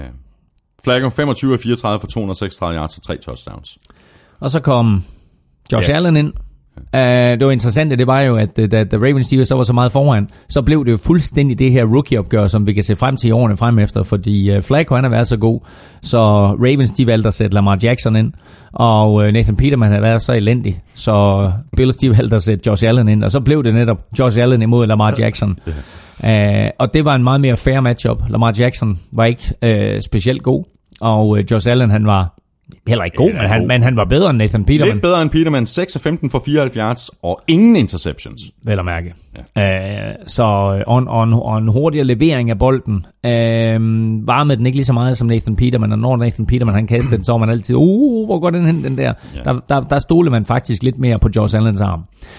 Øh, men, øh, men det her, det var, en, det var en pinlig indsats af, af Buffalo Bills. Til gengæld, så vil jeg sige, der var rigtig, rigtig mange positive aspekter hos, øh, hos Baltimore Ravens, ikke mindst på øh, receiverfronten, hvor jeg vil sige, altså de her nye receiver, de har fået, fået ind, John Brown, Michael Crabtree og Willie Snead, de havde altså alle sammen rigtig, rigtig gode kampe, og vi skal bare tænke på, hvor meget vi talte om, at det var andenrangs receiver, som Ravens de fik ind hele tiden øh, i, i offseason. De prøvede sådan på at få et par af de store receiver ind, det lykkedes ikke rigtigt, og så måtte de nøjes med Michael Crabtree, de måtte nøjes med John Brown, mm. og så hævde de Willie Snead herind kort før sæsonstarten. De tre havde altså, var det, var det 14 eller 16 catches til sammen, øh, og både John Brown og Michael Crabtree havde helt igennem forrygende touchdowns. Mm. Michael Crabtrees touchdown i bunden af endzone var Ja, en helt forrygende. forrygende, flot kastet bold af Joe Flacco. Og, og så rigtig, rigtig lækkert catch og lækre fødder. lækre fødder, lækre hænder ja. af Michael Crabtree i bunden af endzone. Ravens, de er 1-0, og de spiller ude mod øh, Bengals allerede Thursday night. Øh, Bills, de er 0-1, og de spiller hjemme mod Chargers. Og så skal vi til øh, årets første uafgjorte kamp. Browns Steelers endte 21-21 efter overtime, og det er den øh, bedste start for Browns siden øh, 2004. øh, Browns, de havde fem takeaways mere end Steelers, og når man øh, har det, øh, så vinder man som regel øh, kampene. Siden Browns, de vendte tilbage til NFL, øh, er det her resultatet i de kampe, hvor et hold har haft plus fem takeaways. 132 sejre, fire nederlag og en uafgjort. Browns står for de to af nederlagene og den ene uafgjort. Sagt, Med andre ord, man skal, når man har 5 plus takeaways, så skal man bare vinde kampen. ja, sagt, med, sagt med andre ord, Udover Browns, så i 136 kampe, eller 134 kampe er det, Udover Browns, i 134 kampe, når man, når man har fem takeaways, altså turnovers mere end modstanderne, så er det kun to gange sket, at man ikke har vundet. Men i tre af tilfældene, altså udover de her 134, der, har Brown, der er det lykkedes for Browns. Vanvittigt. Siger alt om øh, el- elendigheden. Og jeg synes også godt, vi kan holde fast i det. Fordi Browns havde alle chancer for at vinde den her kamp. Men øh, Tyrod Taylor var ikke specielt god. Jeg var skuffet over ham. Han lavede, øh, han lavede nogle turnovers. Øh, han var heldig på et enkelt tidspunkt, hvor han lavede en, en, en helt forfærdelig turnover, som så blev kaldt tilbage, fordi der var defensiv holding. Men derudover, så synes jeg faktisk ikke, at han, øh, øh at han viste de kvaliteter, som jeg havde regnet med, at han havde. Øh, jeg var sikker på, at han ville komme ind og give Browns noget sikkerhed.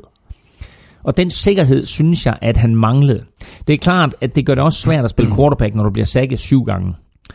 Steelers lavede 7-6. Og øh, det viser også, hvor meget de savner venstre tackle Joe Thomas. Mm. Fordi øh, JJ's lillebror, TJ Watt, kom derovre fra, og det gjorde han altså igen og igen og igen. 4-6 havde han, øh, og blokerede faktisk også de afgørende field goal i overtime. Så øh, en fuldstændig vanvittig kamp af TJ Watt, men måske lidt på en billig baggrund, fordi Browns ikke rigtig har nogen venstre tackle. Men altså 7-6 øh, lavede Steelers, og det er klart, at det sætter sig i hovedet på en quarterback som, som Tyrod Taylor. Man kigger man på hans stats, så ramte han under halvdelen af, de beder ham om at kaste 40 gange. Han rammer kun på de 15. Øh, så kaster han en enkelt touchdown, har en enkelt interception og løber selv et meget, meget flot touchdown ind. Han løber selv bolden 8 gange for 77 yards. Og det er klart, at det altid har været et vigtigt aspekt af hans spil, at han er så dygtig til at løbe bolden. Og han scorer også på det her øh, 20-yard run cirka, øh, som er med til at holde, holde øh, Browns inde i kampen. Men altså på trods af alle de her turnovers, så er Browns bagud 21-7. Og så til aller, aller sidst i kampen, så må vi sige, at en af det her sæsons helt store defensive profiler bliver, eller er måske allerede, Browns defensive end Miles Garrett. Taget nummer et overall sidste år i draften, havde en, en, en øh, udmærket sæson, når han ellers spillede sidste år, men ikke noget, hvor det sådan, man, man skrev hjemme, hvor man sagde, okay, han er, jo, han er jo sindssyg ham der, men det er han i år. Mm. Og vigtigt spil. To James, af dem. Jim, ja, James To. Conner fumbled den, ikke? to af dem, men altså der er to gange, altså han, han fremsvinger en fumble både på James Conner og på Big Ben, og de to fumbles er jo med til at få, øh, få, øh, få Browns tilbage, øh, så de kommer ind og, og er i stand til at udligne til 21-21 og tage den her kamp i overtid. Og så i overtid kører Steelers ned ad banen, så brænder de et field goal, og så får Steelers faktisk bolden tilbage, men Big Ben kaster en interception. Igen. Joe Schobert får fat i bolden, løber ned mod Steelers endzone, bliver taklet kort af endzone, men derfra skal de bare sparke et cold field goal. Udfordringen er så, at Miles Garrett, jeg lige har siddet og rost i store vendinger, bliver kaldt for en øh, ulovlig blokering, 15 yards straf, og det tager altså bolden ud på en 42-43 yards, eller 32-33 yards, og dermed 42-43 yards field goal. Forfærdeligt vejr, regner, blæser, og så kommer TJ Watt og blokerer det field goal. Så Browns havde alle muligheder for at starte den her sæson 1-0. I stedet for, så har de altså spillet uafgjort, men som du sagde, en uafgjort i første spilrunde, det er den bedste start, de har haft siden 2004. Lad os bare lige runde uh, Roethlisberger. Uh, tre interceptions og to fumbles af ham. Uh, Niels Præst skriver sådan her, Hej Q og Kurt. Det går, at man skal lytte til, jeg kan ikke huske, hvad det var for en podcast fra, fra sidste uge. Men uh, han skriver sådan her, Niels Præst, uh, nu lykkedes det ikke for Steelers at sørge for, at uh, Budweiser-køleskabene i Cleveland blev åbnet, selvom Big Ben gjorde, hvad han kunne. Var det premiere-rust, eller er Roethlisberger æren ved at lakke mod enden? Og lad os sige, at øh, der var øh, der var faktisk, altså hvis man skal tage de positive briller på fra Browns side, så var det faktisk en rigtig, rigtig flot defensiv indsats, de leverede i den her kamp. Jeg synes, at alt det talent, som vi har talt om, at Browns har defensivt, og som vi så eksempler på i preseason, dem så vi her i spil u 1. Der var en Miles Garrett, der var øh, Denzel Ward, deres øh, rookie cornerback, som de tog med nummer 4 i det her års draft, havde altså to interceptions. Jabril Peppers havde et par flotte spil. Der var masser af, af spillere på det her forsvar, der havde, rigtig, rigtig, en, havde en rigtig, rigtig god kamp.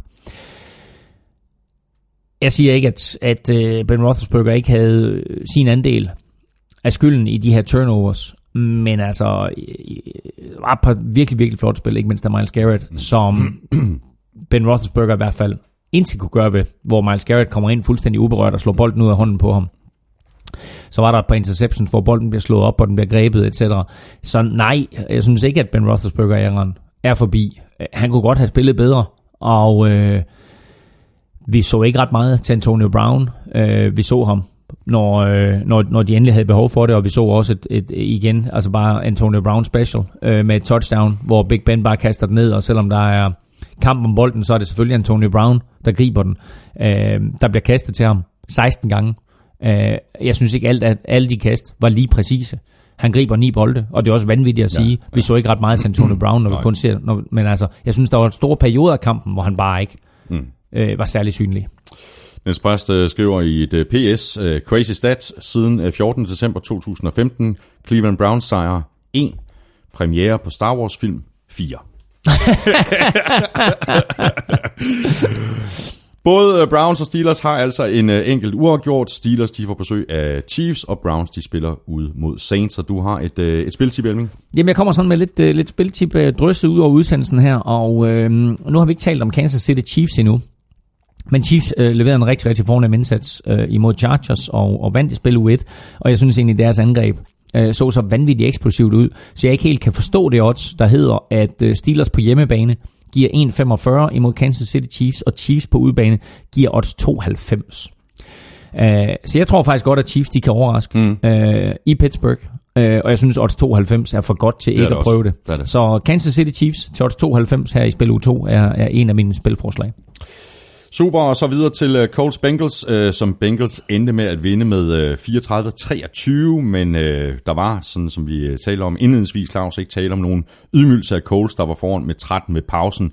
Det var faktisk først for alvor i tredje kvartal, at uh, Bengals angrebet vågnede op, og først i fjerde kvartal, at uh, Bengals fik lukket kampen, og som du også sagde, Jack Doyle, tight end, fumbler, Øh, og hvis han ikke havde gjort det, jamen, hvem ved, hvordan det så var gå- gået, og om Andrew Locke ikke var lykkes med at, at lave et comeback. Jamen altså, det så, det så faktisk overraskende godt ud. Øh, Jeg var ikke, øh, jeg var ikke synderligt imponeret over Cincinnati, øh, især ikke i første halvleg. Det blev bedre i anden halvleg. Jeg var en lille smule skuffet over Cincinnati Bengals, som jeg egentlig havde ret store forventninger til. Og jeg havde også sat dem til 100 i NFL Picks. Og jeg var meget, meget bekymret for de 100 point i lang tid. Ja.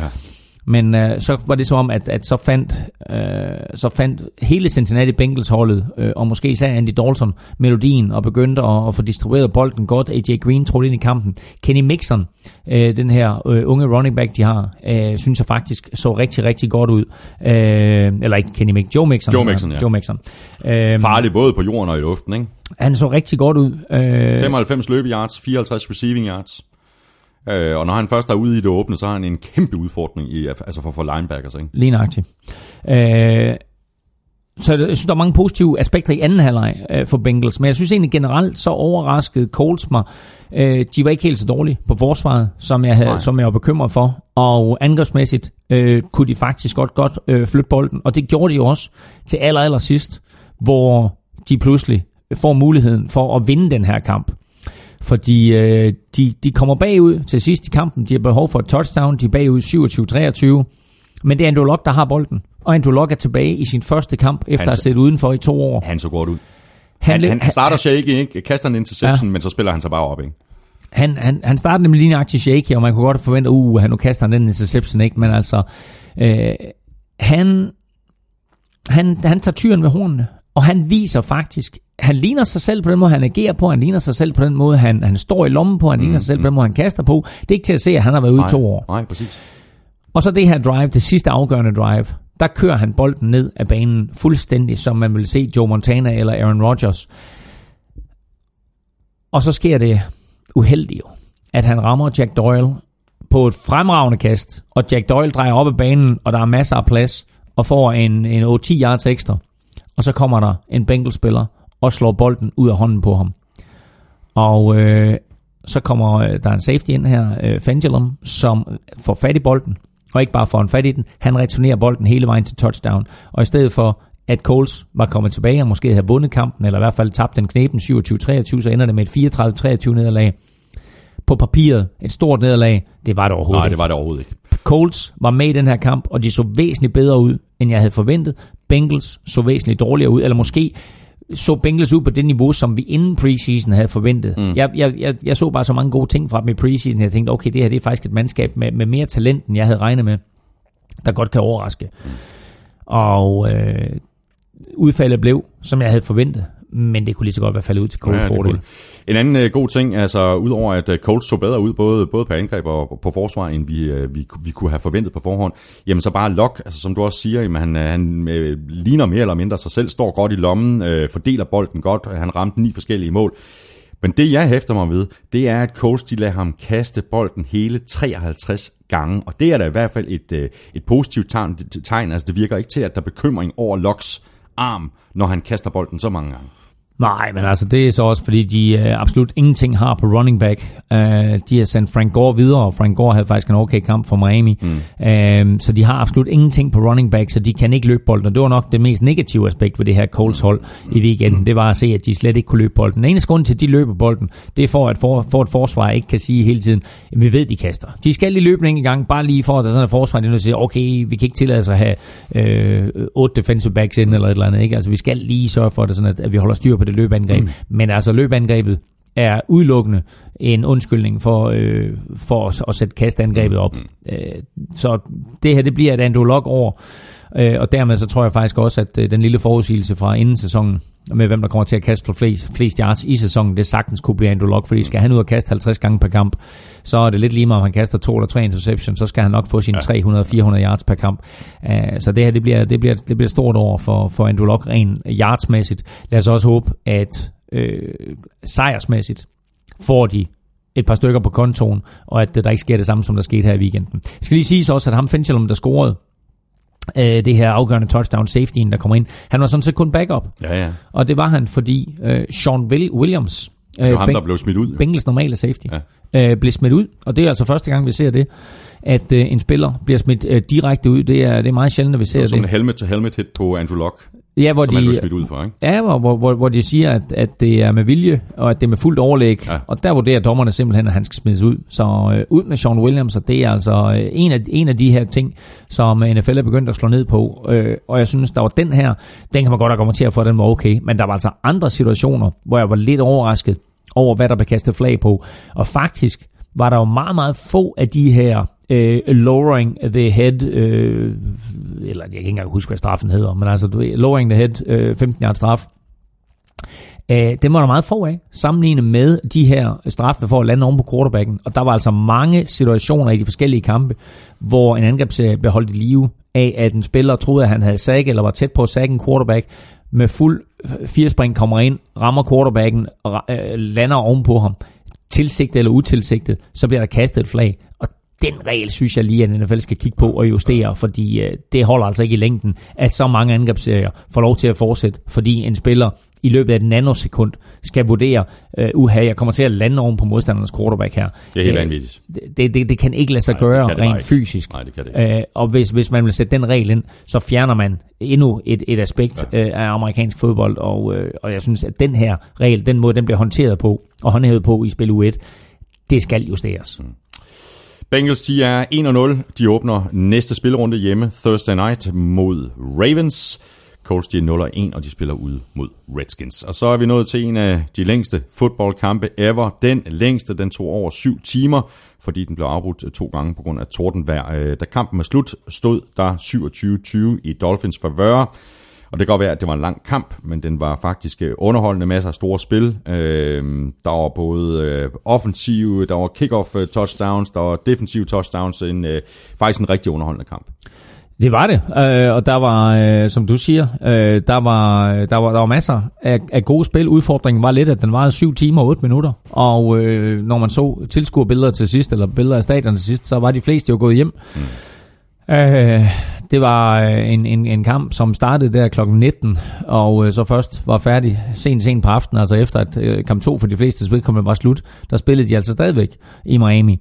Så det her, det var en, en udfordring for, for alle, ikke kun for tilskuerne og tv-seerne, men naturligvis også for spillerne.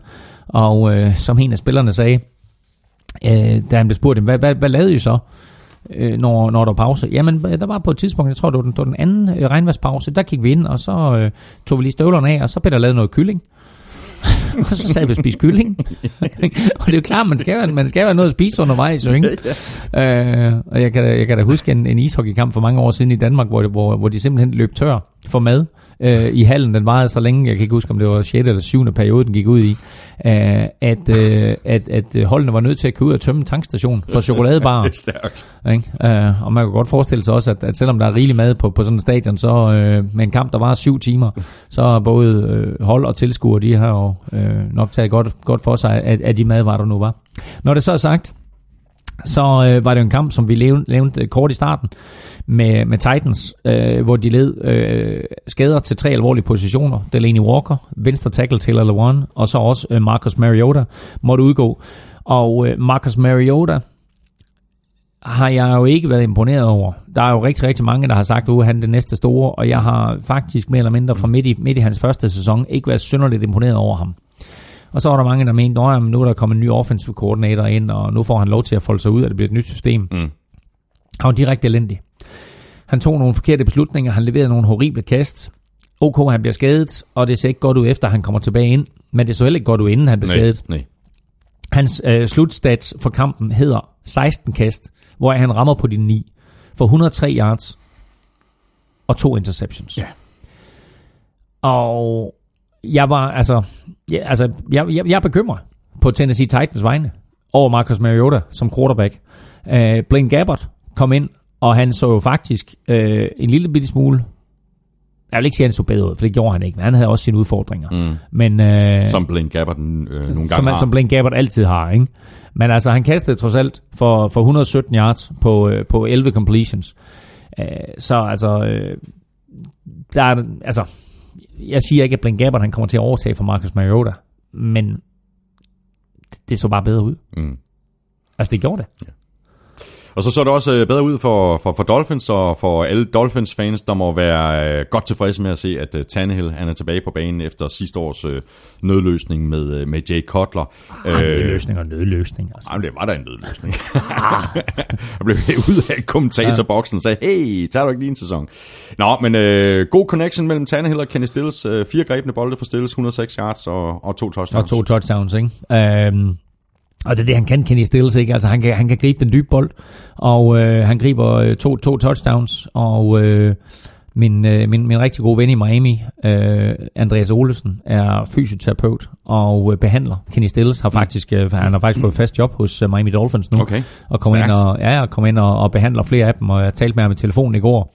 Og det er så fedt med Andreas, fordi han elsker basketball, mm. men ved meget, meget lidt om fodbold. Og så siger han til mig, ja, så behandler jeg en fyr, der hed øh, Kiko Alonso, eller noget i den retning. Siger "Hvordan behandler du Kiko Alonso nu? Så, øh, En ja, eller anden. Ja, ja. Og så havde han lige været i. Tampa Bay i forgårs, hvor han, øh, eller Tampa i forgårs, hvor han behandlede Gerald McCoy. Så, Det er øh, kanonjob, mand. Ja, ja. Så, så han, øh, han, han går og hygger sig lidt med det der, selvom han ikke aner en skid om NFL. Men, men jeg, skrev, jeg skrev til ham i søndags, jeg skrev til ham i søndags, da Kenny Stills han scorede, og så skrev jeg bare lige touchdown Stills. Ikke? Og så, ja. så sendte, sendte Andreas et billede tilbage, at de sad alle sammen derhjemme og, og så kampen på tv, så, så lidt følger han dog trods alt med. okay. Uh, sidste ting, jeg lige vil uh, notere, uh, den her kamp, uh, du, du nævnte også Frank Gore tager så god ud, og det gjorde Kenyon Drake faktisk også, uh, altså begge to i løbespillet for, for, for Miami. Øh, Ja, og det interessante med Frank Gore, det er jo, at øh, han får, fik han 69 yards eller noget i den retning af kampen her. Øh, 61, 61 yards. 61 yards fik han i kampen her. På uh, ni løb. Med de 61 yards, så nærmer han sig jo rent faktisk fjerdepladsen nu Ja. over spillere med, med flest løbeyards i karrieren. Uh, jeg mener, det er Curtis Martin, der er nummer 4 lige nu. Og så kommer han til at overhælde Curtis Martin. Og, og, og det, der er med Frank Gore, det er jo, at, at selvom han var i Fort Niners, eller i Indianapolis, eller nu i Miami, han har altid på en eller anden måde været anonym. Det er så, han har altid været undervurderet. Super stabil, undervurderet, anonym. Og nu ligger han altså der, og kan blive den fjerde mest produktive running back i NFL's historie. Dolphins, de er 1-0, og de skal til New York og spille mod Jets. Titans, de er 0-1, og de spiller hjemme mod Texans. Jamen, øh, Elming, så er vi nået til Vikings 49ers. Jeg øh, skal sige, den næste på min liste her, der står San Francisco mm. mod øh, Minnesota. Ja, det er også den næste på min liste, Ja. ja. og den øh, kamp vandt øh, Vikings jo med 24-16, og så taler vi ikke mere om det. Præcis, så er det videre. Så er vi videre. Nå, men uh, you like that? Uh, I like that a lot. Um, der er mange Cousins- ting. Kirk Cousins så god ud. Kirk Cousins så rigtig god ud. Jeg kunne godt lide uh, hans præcision på mange af hans kast. Jeg kunne også godt lide hans øh, nærvær, hans evne til faktisk at løbe selv i nogle situationer, som, øh, som gav dem øh, første down et par gange. Mm. Øh, der var et, et, et, et par ting, som var bekymrende hister her. Øh, den offensive linje, selvfølgelig, var vi meget i tvivl om på forhånd, men øh, de, var, de var ok. Øh, altså, de spillede faktisk imod et rigtig godt forsvar, mm. anført af, af Brenton Buckner. Øh, og øh, de havde store problemer med at håndtere ham. Og, øh, han, Til Forrest Buckner.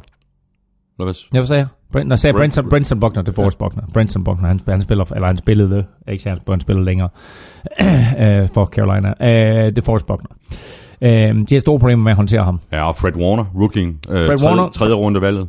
Havde været 11 taklinger eller noget i den retning. Ja. Øh, god spiller helt sikkert, og øh, jeg- svinede jo lidt jeres linebackers til i vores optagsudsendelse. Men øh, Fred Warner gjorde det rigtig, Og så rigtig kommer godt. Ruben Foster også lige tilbage i Og så kommer uge Ru- tre. Ruben Foster tilbage på et tidspunkt, ikke? Så, så, så, ser det lidt, så ser det lidt bedre ud. Øh, men, øh, men jeg synes, der var mange positive elementer for Fort Mm. Niners. Øh, og øh, en af de ting, som jeg vil sige, som er meget, meget positivt på Fort Niners vegne, og måske negativt på Vikings vegne, det var, at Kyle Shanahan var i stand til at få nogle spillere løbet fuldstændig fri. Ja. Der var altså, øh, øh, Kyle Juszczyk på et tidspunkt var fuldstændig fri. Josh Kittle var fuldstændig fri, hvor han kunne have scoret touchdown, hvis han bare havde grebet den bold. Men han griber ellers alt jo. Ja, det er det, som jeg siger. Han griber alt, men det gør han også. Bare ikke lige den der. Damn. Altså, han, han kunne reelt set have skåret touchdown Ja, på den der, hvis han havde grebet den. Ikke? Ja, Altså, det, præcis. det er sådan en, altså, den ser man altså sjældent. En bold, der går direkte igennem hænderne ja. på en fri mand. Ja. Øhm, han, øh, han, havde, han havde altså en udmærket kamp, øh, George Kittle, og jeg synes, at, at Garoppolo, øhm, Altså, han kaster jo tre interceptions. Og det var hans første ja. tre interception kamp nogensinde, Ja, og og, det, hans- og det er den første kamp, som han han taber. taber. Øh, han var 7-0 inden det her. Han havde vundet to kampe for New England Patriots, som starter. Han havde vundet fem kampe sidste år for 49ers, som starter. Det her det var hans 8. kamp, som starter. Og vi vidste jo på forhånd, at det her det blev måske hans sværeste opgave ja, ja. Øh, til dato. Øh, og øh, til tider, der blev han snydt mm. øh, af, af Minnesota Vikings forsvar. Han kaster tre interceptions. Jeg vil sige, i hvert fald den ene er en, en klar fejl fra hans side, og måske endda de to af dem. Så han var, han var lidt hister her overmatchet. Mm. Og, han så faktisk, og, og det, det som der, der, der skræmmer mig mest, altså det er ikke så meget de her tre interceptions, han skal ikke kaste tre interceptions, jeg mener faktisk to af dem er, øh, bliver kastet på grund af, at der er noget hot read, og der er spørgsmål om, hvornår laver du knækket på sådan noget, på, på, på, på ruten, der, var, der øh, nu kan jeg ikke huske, hvem det var, han kastede til. Det er også lige meget. Øh, det, det, der, det, der bekymrer mig mest, det var, at til sidste kampen, der så han ud til måske at være en lille bitte smule håndsky for Vikings uh, pass rush. Han, hvis, hvis man ser nogle af, af, af slow-optagelserne, og hvordan, mm. han, øh, hvordan han ser ud, mm. så virker det som om, ah, det er ikke super fedt det der med, at de kommer så hurtigt, og de er så mange, og de, og, og, og de takter hårdt og sådan noget. Og det, øh, det tror jeg måske lige, han skal arbejde lidt med. Ja, men udfordringen er så også til sidst i en kamp, der har du ikke løbeangreb at læne dig op af. Der, der, var de, der var de, øh, de var bagud med 8, de havde behov for et touchdown og en two-point conversion, mm. og de skulle ned ad banen, og alle vidste, at de kaster bolden. Mm. Og det vil sige, at Vikings, de kunne tillade sig bare at lade de der fire drenge op foran, gå fuldstændig amok i deres pass rush, samtidig med, at de trak tilbage, og så havde de sådan nogle, nogle specielle variationer i deres zoneforsvar, som jo så også gjorde, at Harrison Smith han laver endnu en interception.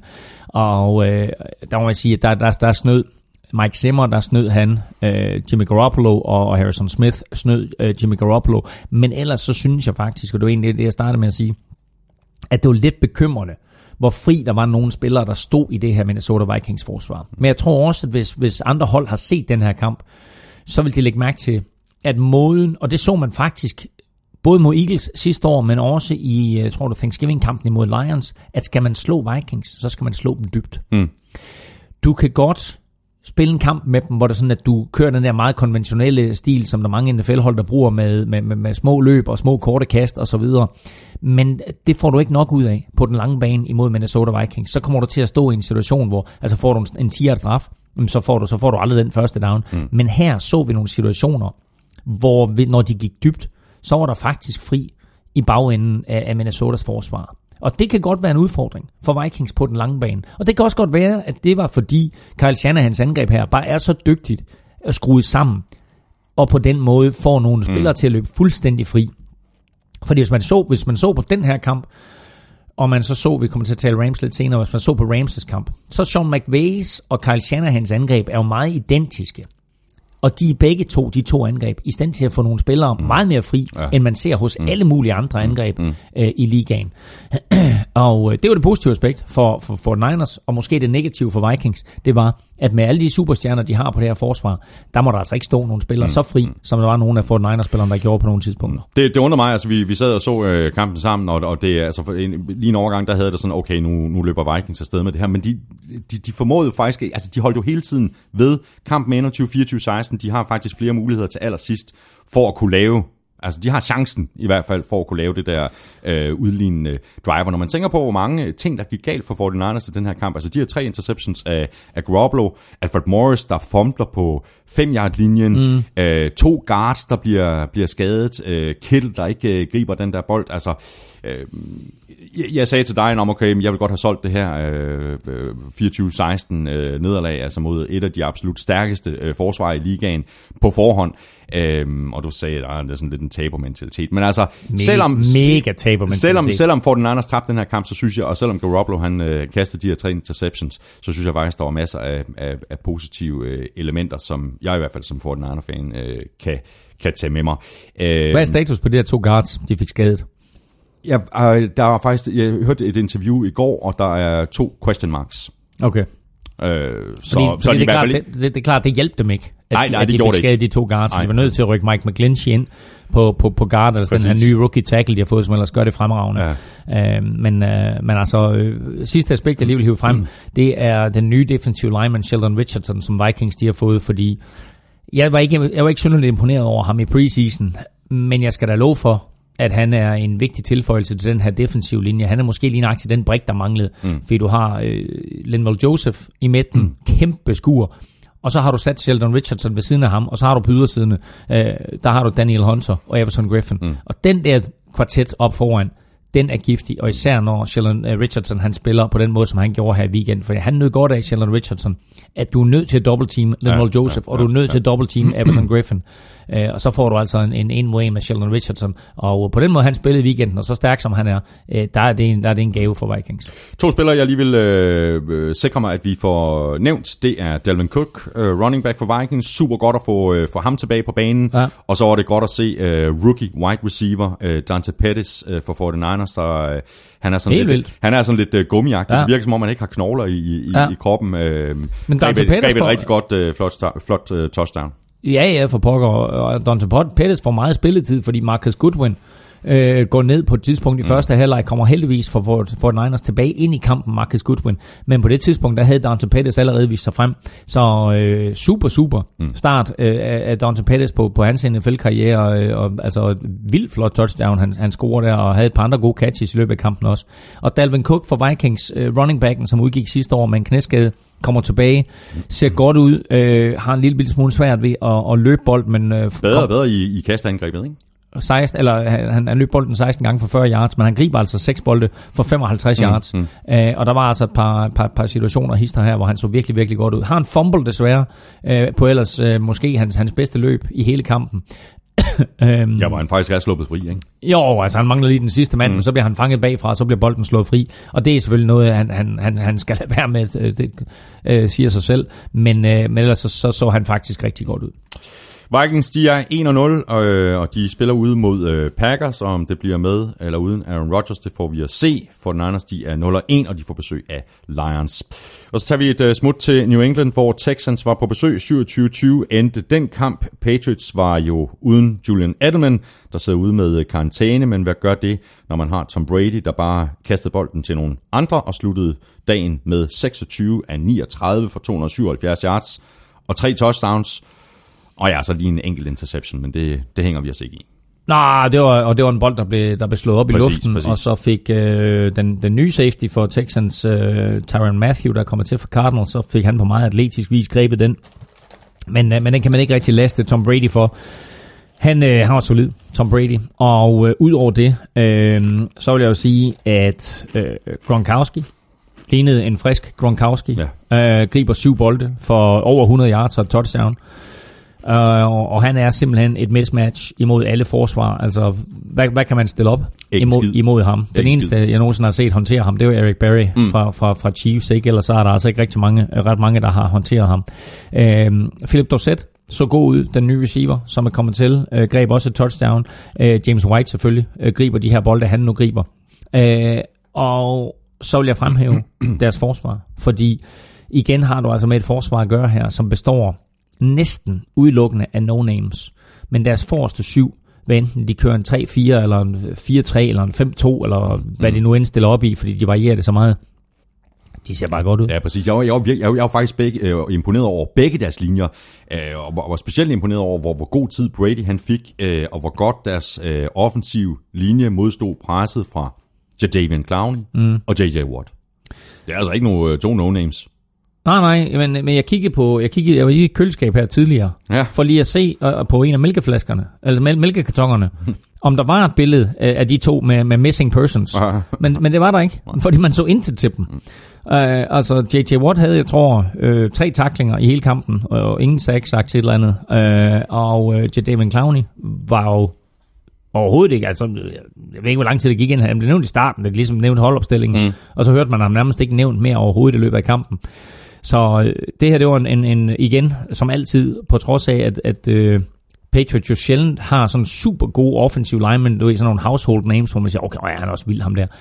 Så var de bare altså, godt skruet Det er sammen. en enhed. Det er en enhed, og det er det lige nøjagtigt, ikke? Og så øh, Marcus Cannon der, som de har på, på øh, højre tackle, han var bare solid imod J.J. Watt, og, og stoppede ham hele kampen igennem. Og så fik vi uh, Deshaun Jackson tilbage efter hans alvorlige skade sidste år. Nu synes jeg faktisk, han lignede en rookie. Uh, det var i hvert fald ikke den her flyvende start, han fik, uh, han fik sidste år. Puha, han, øh, han, han så ikke godt ud. Han, han er lige lagt til en rookie, og, øh, tænk, Completed 50% af sin kast, Ja. ja. og det virker som om, han var nervøs. og tænk på sidste år, der var det, han kom ind på Foxborough, og, øh, og, og spillede virkelig, virkelig øh, solidt, og øh, var jo ved at overraske alt og alle, ved at vinde den kamp i en shootout med Brady. Jeg tror, de tabte med, med et enkelt point til sidst, eller et par stykker, eller sådan noget, 35-32 til et eller andet sidste år. I år, de ender med at tage med syv, så selvfølgelig er det en forholdsvis tæt kamp, men der var slet ikke den der, der var slet ikke den der feeling over det. Der var slet ikke den der... Nej. Altså, det Der var var, ikke nogen, der var ikke nogen magi. Nej, og det, det er da ikke sådan, at der er nogen på Patriots siden, der har stået og været bekymret over Nej, nej, øh, nej. på, på samme måde, som de var sidste nej, år. nej. Så det her, det var ikke, øh, det var ikke en, en øh, det var ikke den der Sean Watson, som Texans og vi andre for den sags skyld Nej. havde håbet Men på der, at se. men, men der var også pres på, om han blev ramt 12 gange, ikke? Og blev ramt, jamen, okay, det er også vildt. Ja, det, det, var- ja, den offensive ja. linje hjalp ham Ja. ikke specielt meget. Nej, og, og det var igen en af de udfordringer, som vi ved, at Texans har, mm. øh, den offensive linje. De løb faktisk bolden overraskende godt, men øh, når der skulle kaste, så var han altså, var altså under pres, øh, det Sean Watson. Patriots, de er 1-0. De spiller et øh, brav en kamp på udebane mod øh, Jaguars. Texans, de er 0-1, og de møder Titans på udebane. Og sidste kamp, inden vi skal have fundet en øh, vinder af en omgang øh, Tafelchips Saints Buccaneers, endte med en øh, overraskende boksejr på øh, 48-40, og jeg har lyst til at sige, hatter fuck.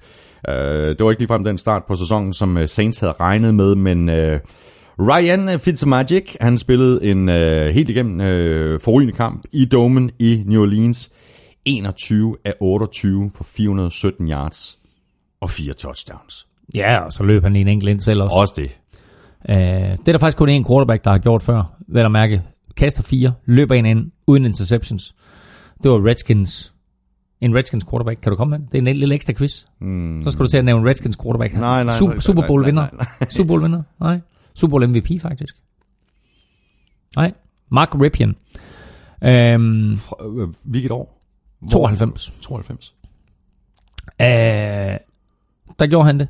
Øh, det, er ikke sådan, det er ikke sådan en quarterback, som man tænker, åh, hold da op. Øh, men det er det jo heller ikke med Fitzmagic.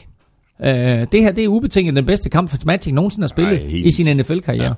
Og så gør han det imod Saints, og han udstiller et Saints-forsvar, som alle ellers havde store forhåbninger til. Ungt, opportunistisk. Marshall Lattimore. Det, og, Og han kastede bare mod Marshall Lattimore. Han var han, fuldstændig lille, han, han pisse, han pissede på Marshall kold. Lattimore. Han pissede på Marshall Lattimore. Men altså, det skal så også siges, at vi vidste jo på forhånd, at Coles, eller undskyld, at, at Box havde nogle gode receiver.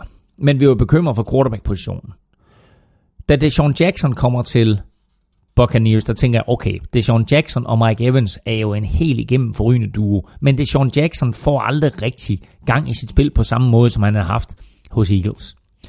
Så tilføjer de O.J. Howard, og de har andre våben at lege med. Mm. Jeg vil lige sige, de der spillere, altså det Sean Jackson og Mike Evans, var jo helt igennem forrygende øh, i, i den her kamp. Øh, og så har de Chris Godwin øh, som tredje receiver, mm. og så altså O.J. Howard. Øh, og der er faktisk yderligere spillere, som, som øh, griber bolden i den her kamp. Det interessante i den her matchup, det er, at Alvin Kamara, Michael Thomas for Saints, Mike Evans og Deshaun Jackson, alle greb bolde for over 100 yards i den her kamp. Alle fire. Vanvittigt. Tilsammen har de fire 585 yards Crazy. receiving. De to hold har tilsammen 52 første downs. De har tilsammen 1004 yards, 11 touchdowns og tilsammen et sack. Det er i øvrigt de 88 point, der blev scoret, mest nogensinde scoret i NFL's historie. Ja, det var ikke den- I, i, i spil U1. Ja, og øh, det var ikke ligefrem øh, den type kamp, man, øh, man gad at sidde og, og, og se, hvis man sådan ligesom er defensivt minded. Men offensiv fodbold, ja tak. Der var lidt enkelt defensiv touchdown også. Det var da sådan, det var da sådan set værd at tage med. Men udover det, så må man sige, at, øh, at det her det var, det var øh, et offensivt fyrværkeri, hvor jeg vil næsten sige heldigvis kom Saints bagud, fordi så skulle vi da ud og se ja. Drew Brees, når han var allerbedst. Men altså, han blev matchet kast for kast af Ryan Fitzmagic. Og så ender det her med en 48-40 sejr. 48-40 sejr. Det er jo helt vildt at tænke på. Det er det bare. Til Buccaneers. I New Orleans. Og præcis min pointe i New Orleans. Og det her, det er en divisionskamp mellem to divisionsrivaler. Buccaneers spiller sig jo pludselig ind i den division. Ja. Ja. Fordi vi havde regnet med, at Buccaneers var det dårligste af de fire hold. Panthers er lidt skadet. Atlanta synes jeg ikke levede op til det, vi havde øh, håbet på i spil U1. Bucks slår Saints. Hvad betyder det? Mm. Det betyder sådan set, at Bucks de fører divisionen. Ja. Ikke? Altså, så, øh, så lige nu, der er den der NFC South, nu er den fuldstændig åben. Og så er det spørgsmål, om Buccaneers, de kan holde ved, eller det her, er sådan noget, det var sådan en one-time off. Ja. Prøv, og spørgsmålet er, hvad sker der med Ryan Fitzpatrick og James Winston, når Winston kommer tilbage fra sin karantæne? Lad os nu forestille os, at Fitzmagic, han spiller lige så godt, eller bare tilnærmelsesvis lige så godt i den kommende spillerunde mod Eagles. Mm. Altså, han gik 2 1 som starter sidste år, mm. han også var inde og afløse. Ja. Hvor han var stabil, og det var robrød, det var godt, det var faktisk bedre end James Winston, han præsterede også sidste år. Nu shiner Fitzmagic. Hvis han gør det igen i spilrunde 2, Og det, man kan sige om Fitzmagic i forhold til James Winston, det er, Ryan Fitzpatrick kaster faktisk en bedre dyb bold, end James Winston gør. Og i og med, at du har våben løbende derude, som det Sean Jackson, vi ved, der har fart, og så vil jeg sige, Mike Evans, som jeg er overrasket over, hvor hurtigt han så ud. Mike Evans er jo en stor receiver. Mm. Han så virkelig hurtigt ud. Altså løb jo fra Marshall Lattimore på et tidspunkt, hvor øh, Fitzpatrick så bare kastede bolden hen over hovedet på, på Lattimore ind i hænderne på, på Michael Evans, der scorede touchdown. Mm. Der så han virkelig, virkelig hurtigt ud, Mike Evans. Og med, med, med så meget fart og med O.J. Howard ned igennem midten, der er Fitzpatrick sådan ren kastemæssigt, armmæssigt, styrkemæssigt. Ej, styr, han er ikke stærkere end James Winston, det er han ikke. Men den dybe bold leverer han bedre end James Winston. Hvor James Winston måske er bedre sådan på de, på de, mellem, øh, på de korte til de mellemlange. Og det er klart, at det er et spørgsmål om offensiv filosofi. Hvad er det, vi helst vil? Fordi vil de gå efter med den dybe bold, så er Fitzpatrick svaret på quarterback. Men vil de gå med det mere konventionelle system, som egentlig er det, de har sat ind, så er James Winston svaret. Så vi får det om, øh, der, der er lige to uger tilbage med, med karantæne her for, for James Winston, ikke? og så, så får vi svaret. Og Bucks, de er 1 og 0, og de får besøg af de forsvarende mestre fra Eagles. Saints, de er 0 og 1, og de spiller hjemme imod Browns. go! Ugen spiller præsenteres af Tafel. Jep, så er vi øh, halvvejs gennem kampene. Det betyder, at vi er fremme ved ugens spillerkonkurrence. Vi smed ikke tre, men hele fire navne på Twitter i går, og der var en del, der brokkede sig over, at Aaron Rodgers ikke også var nomineret. Det burde han måske også have været. Okay. Anyway, de nominerede til ugens spillere var Ryan Fitzpatrick, Von Miller, Tyreek Hill og Darren Lee, og der er sikkert nogen, der ikke sådan lige på stående fod øh, kender Darren Lee. Han er linebacker fra Jets, og han spillede en helt øh, forrygende Ja, kamp. 10, 10 takninger, to interceptions, en, en returneret for touchdown. Vi begynder nedefra med Darren Lee, øh, der havde lige præcis alt det der, som du øh, snakker om, en helt forrygende kamp. Han fik præcis 1% af stemmerne. Så er det heller ikke øh, nemt at vinde i øh, ugens spiller øh, konkurrence her NFL shows lytter, de er bare offensive minded. Det er de bare. Von Miller havde også en øh, forholdsvis fornuftig kamp. Han fik øh, 6% af stemmerne. Tyreek Hill fik 19% af stemmerne, hvilket betyder, at hele 74% stemte på Ryan Fitzpatrick. Claus, du kender proceduren, du er allerede godt i gang. Vi skal have fundet en vinder af nogle taffelchips, fordi du er jo the one and only lykkens gudinde. Ja, jeg har hånden dybt, dybt nede i sækken. Og jeg trækker en op her. og der står... Arrrr, med en masse R. Ryan Fitzpatrick. Det er Torben Jørgensen fra Middelfart, der har vundet. Hvordan er man selv af middelfart? Det er noget fynsk. det er det, det er. Det er noget fynsk.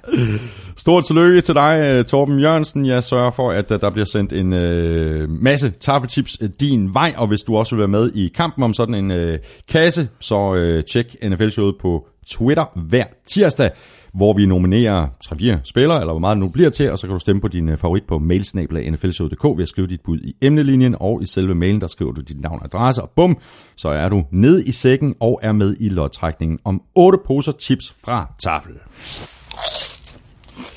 Så hopper vi i øh, kampene igen, og vi hopper til øh, New York og Giants nederlag på 2015 til Jaguars. Øh, det eneste, der undrede mig, det var, at øh, nederlaget ikke blev større, altså hvis man havde set på de her øh, to mandskaber før kampen. Jaguars front 7 lagde massiv pres på Giants offensiv linje, og øh, Manning, jeg synes, han havde det svært, øh, og især på grund af det pres, der kom fra højre side af den, af den offensive linje. Ja, altså den højre tackle for øh, New York Giants hed Eric Flowers, og han spillede venstre tackle sidste år. Det gjorde han med yderst begrænset succes. Så derfor så hævde Giants jo Nate Solder ind fra øh, New England Patriots til at bemande den der venstre tackle, og så rykkede de Eric Flowers over på højre tackle. Og øh, det havde de sådan en vis forhåbning om, at han kunne håndtere, men det kunne han i hvert fald ikke imod Jaguars, fordi øh, han spillede over for Calais Campbell og Yannick Ngakwe, og det betød bare, at han gang på gang øh, måtte ty til ufine midler for at stoppe dem. På, jeg tror faktisk, kampens allerførste play, der lagde uh, Gul Kluds uh, øh, Thijs Joranger en video op. Øh, så du den i går? Nej, det gjorde faktisk ikke. Men Thijs Joranger lagde en uh, video op af, at uh, Calais Campbell fuldstændig snyder Eric Flowers, hvorefter Eric Flowers simpelthen losser Calais Campbell ind over skinnebenet. simpelthen bare sparker ham ind over skinnebenet. Og det var sådan en kamp, som Eric Flowers han havde, fordi det var uanset, hvem han stod over for derude, så var han i gigantiske problemer. Han blev, han blev kaldt for et par holding penalties, og var også meget tæt på at blive kaldt for en, en holding i endzone, øh, som så havde givet en safety. Det var, den blev altså så dømt til at være på, på nærmest en halvhjert linjen, eller måske endda tættere på mållinjen. Men øh, han var i kæmpe problemer. Og det er en udfordring selvfølgelig for Giants, at, at de ikke rigtig har noget på højre tackle mm. der.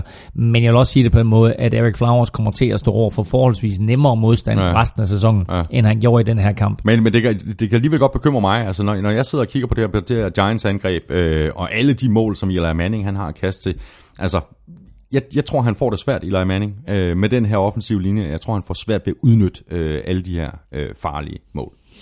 Lad os nu se. Altså, øh, det, det er svært at vurdere Giants ud fra den her ene kamp, fordi de taber altså kun 20-15. Mm. Øh, det siger måske også lidt om, hvor inef- ineffektivt øh, øh, Jaguars angreb var, fordi de dominerer den her kamp fuldstændig på, på forsvaret. Men øh, Giants vinder jo faktisk kampen 15-13, hvis du snakker offense mm, offense. Mm, mm. Fordi Miles Jack scorer. Øh, Eli Manning kaster en interception, som bliver grebet af Miles Jack, og Miles Jack returnerer den hele vejen til touchdown. Og det er jo sådan set den afgørende scoring i den her kamp, øh, som er forskellen på de to mandskaber. 2015 vinder, vinder Jaguars. Og det er egentlig ret positivt, synes jeg, at det her Giants-forsvar, der har været så elendigt i så lang tid, øh, og ikke rigtig har kunne, kunne finde en identitet og har haft interne problemer med, med skamysler mellem spillerne og skamysler mellem trænere og spillere.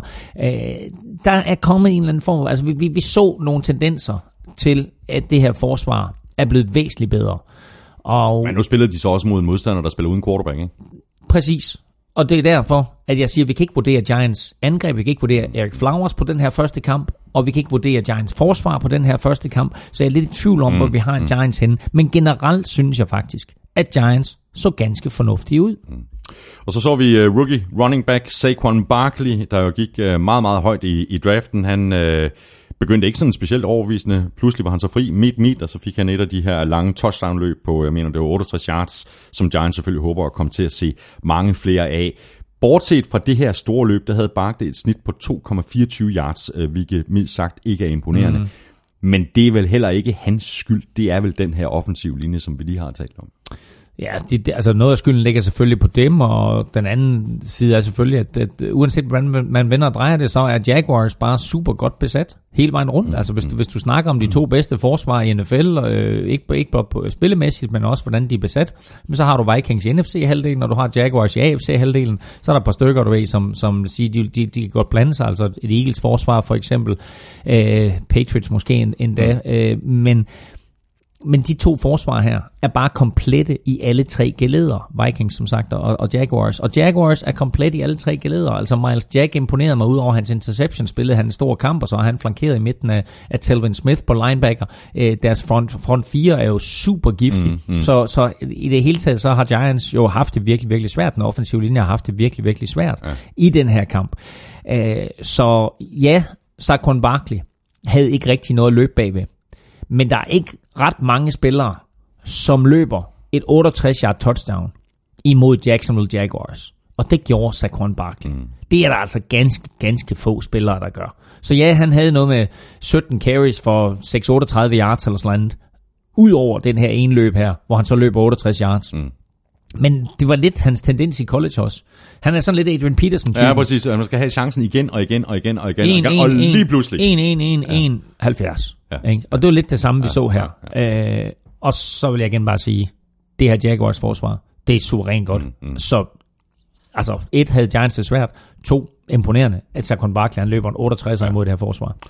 Sidste lille ting, jeg godt lige vil notere, øh, det er et af de mest interessante matchups, der var før den her kamp. Det var Odell Beckham Jr. over for Jalen Ramsey. Mm. Det var så ikke Ramsey, der var på Odell hele tiden. Mm. AJ Bowie øh, ja. var også en del af kampen. Ja. Beckham sluttede med 11 grebne bolde for 111 yards, hans bedste kamp siden uge 16 tilbage i 2016-sæsonen, og det er godt at se Odell Beckham Jr. tilbage. Bestemt, og det er da også godt for, for Eli Manning, øh, at han er tilbage. Altså nu er der, nu er der en go-to-guy, og, og når han beviser, at han er så meget tilbage, så er det klart, så er de kommende modstandere også nødt til at respektere det. Ja. Og så vil der blive mere plads Til Shepard, til, til Sterling. Shepard og ja. Evan Ingram, mm. øh, og for den sags skyld til løbeangrebet. Så en, jeg er fortrøstningsfuld på, mm. på Giants vegne. Jaguars, de er 1-0, og de tager imod øh, Patriots. Giants er 0-1, og de skal til Dallas og spille mod Cowboys. Og så videre til øh, Chargers Chiefs, der endte med en øh, sejr til Chiefs på 38-28. Og lad os bare begynde det ja, nærmest det eneste sted, vi, vi, vi, vi kan begynde med Patrick Mahomes. Han ser pardon my French, fucking god ud. Øh, vi vidste jo godt, at han har en kæmpe arm, men øh, han så langt mere poleret og NFL klar ud, end jeg havde øh, regnet med. Han var helt rolig.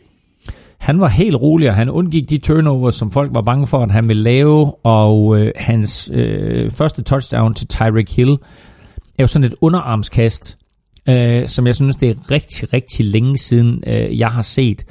Uh, en, øh, Tyreek Hill løber en slant fra højre side, og øh, der kommer en, en forsvarsspiller ind, og for at Patrick Mahomes øh, skal kunne få bolden ud i hænderne på Tyreek Hill, så er han nærmest nødt til at kaste den under den her fremadstormende forsvarsspiller, uh, som kommer ind sådan med armene, så han server den nærmest sådan, sådan under... Øh, øh, ja, sådan under armen på ham, ikke? Mm, altså på en eller anden måde. Og der, der er han jo nødt til selv ligesom at lave sådan et, et underhåndskast, som er lidt Rich som, Gannon-agtigt. Ja, det er faktisk lidt Rich Gannon. Jeg vil til at sige, som man kender det fra det danske kvindelandshold i håndbold.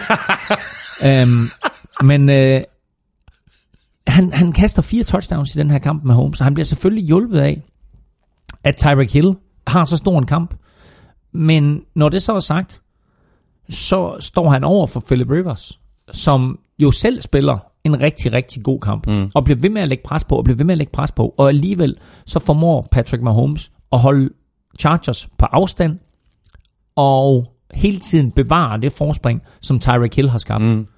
Så kombinationen af en Patrick Mahomes, der er fejlfri, og måske ligaens største playmaker lige nu i Tyreek Hill, mm. så er det her angreb mega giftigt. Det er det, og det bliver en fest at følge det her angreb, øh, som vi talte om i øh, en af optagsudsendelserne, så kommer det nok til at blive en lille smule op og ned, fordi jeg, jeg tror, vi kommer til at se øh, Patrick Mahomes øh, kaste interceptions og få nogle dårlige kampe undervejs, men underholdende det bliver det, og det bliver også underholdende at følge det her Chargers angreb med Philip Rivers, som du lige nævnte, og så Keenan Allen og, og Mike Williams, øh, de bliver også en, en udfordring for, for de fleste forsvar. Ja, Melvin Gordon, ikke mindst. Og også Melvin Gordon, ja, Melvin. Gordon Ja, så, selvfølgelig. så rigtig, rigtig god ud. Øhm, og øh, det interessante det er, at når du ser rundt omkring i ligaen, og du ser på, på de her kampe, hvor der var nogle hold, altså Ravens, der scorer mange point, og Jets, der scorer mange point, og Saints og Buccaneers, der begge to scorer mange point, så er det jo ikke de to hold, eller de hold, der har flest yards. Det hold, der har flest yards overhovedet i den her spilleuge, det er San Diego Chargers. Uh, hvordan? Kom nu! Ja, det er rigtigt. Los Angeles Chargers havde 549 yards. Og det var flest yards af alle hold. Og det er selvfølgelig fedt for Chargers. Men det er altså også lidt bekymrende for mm. Chiefs. Ja, Så øh, lige så positiv vi er over for det her angreb,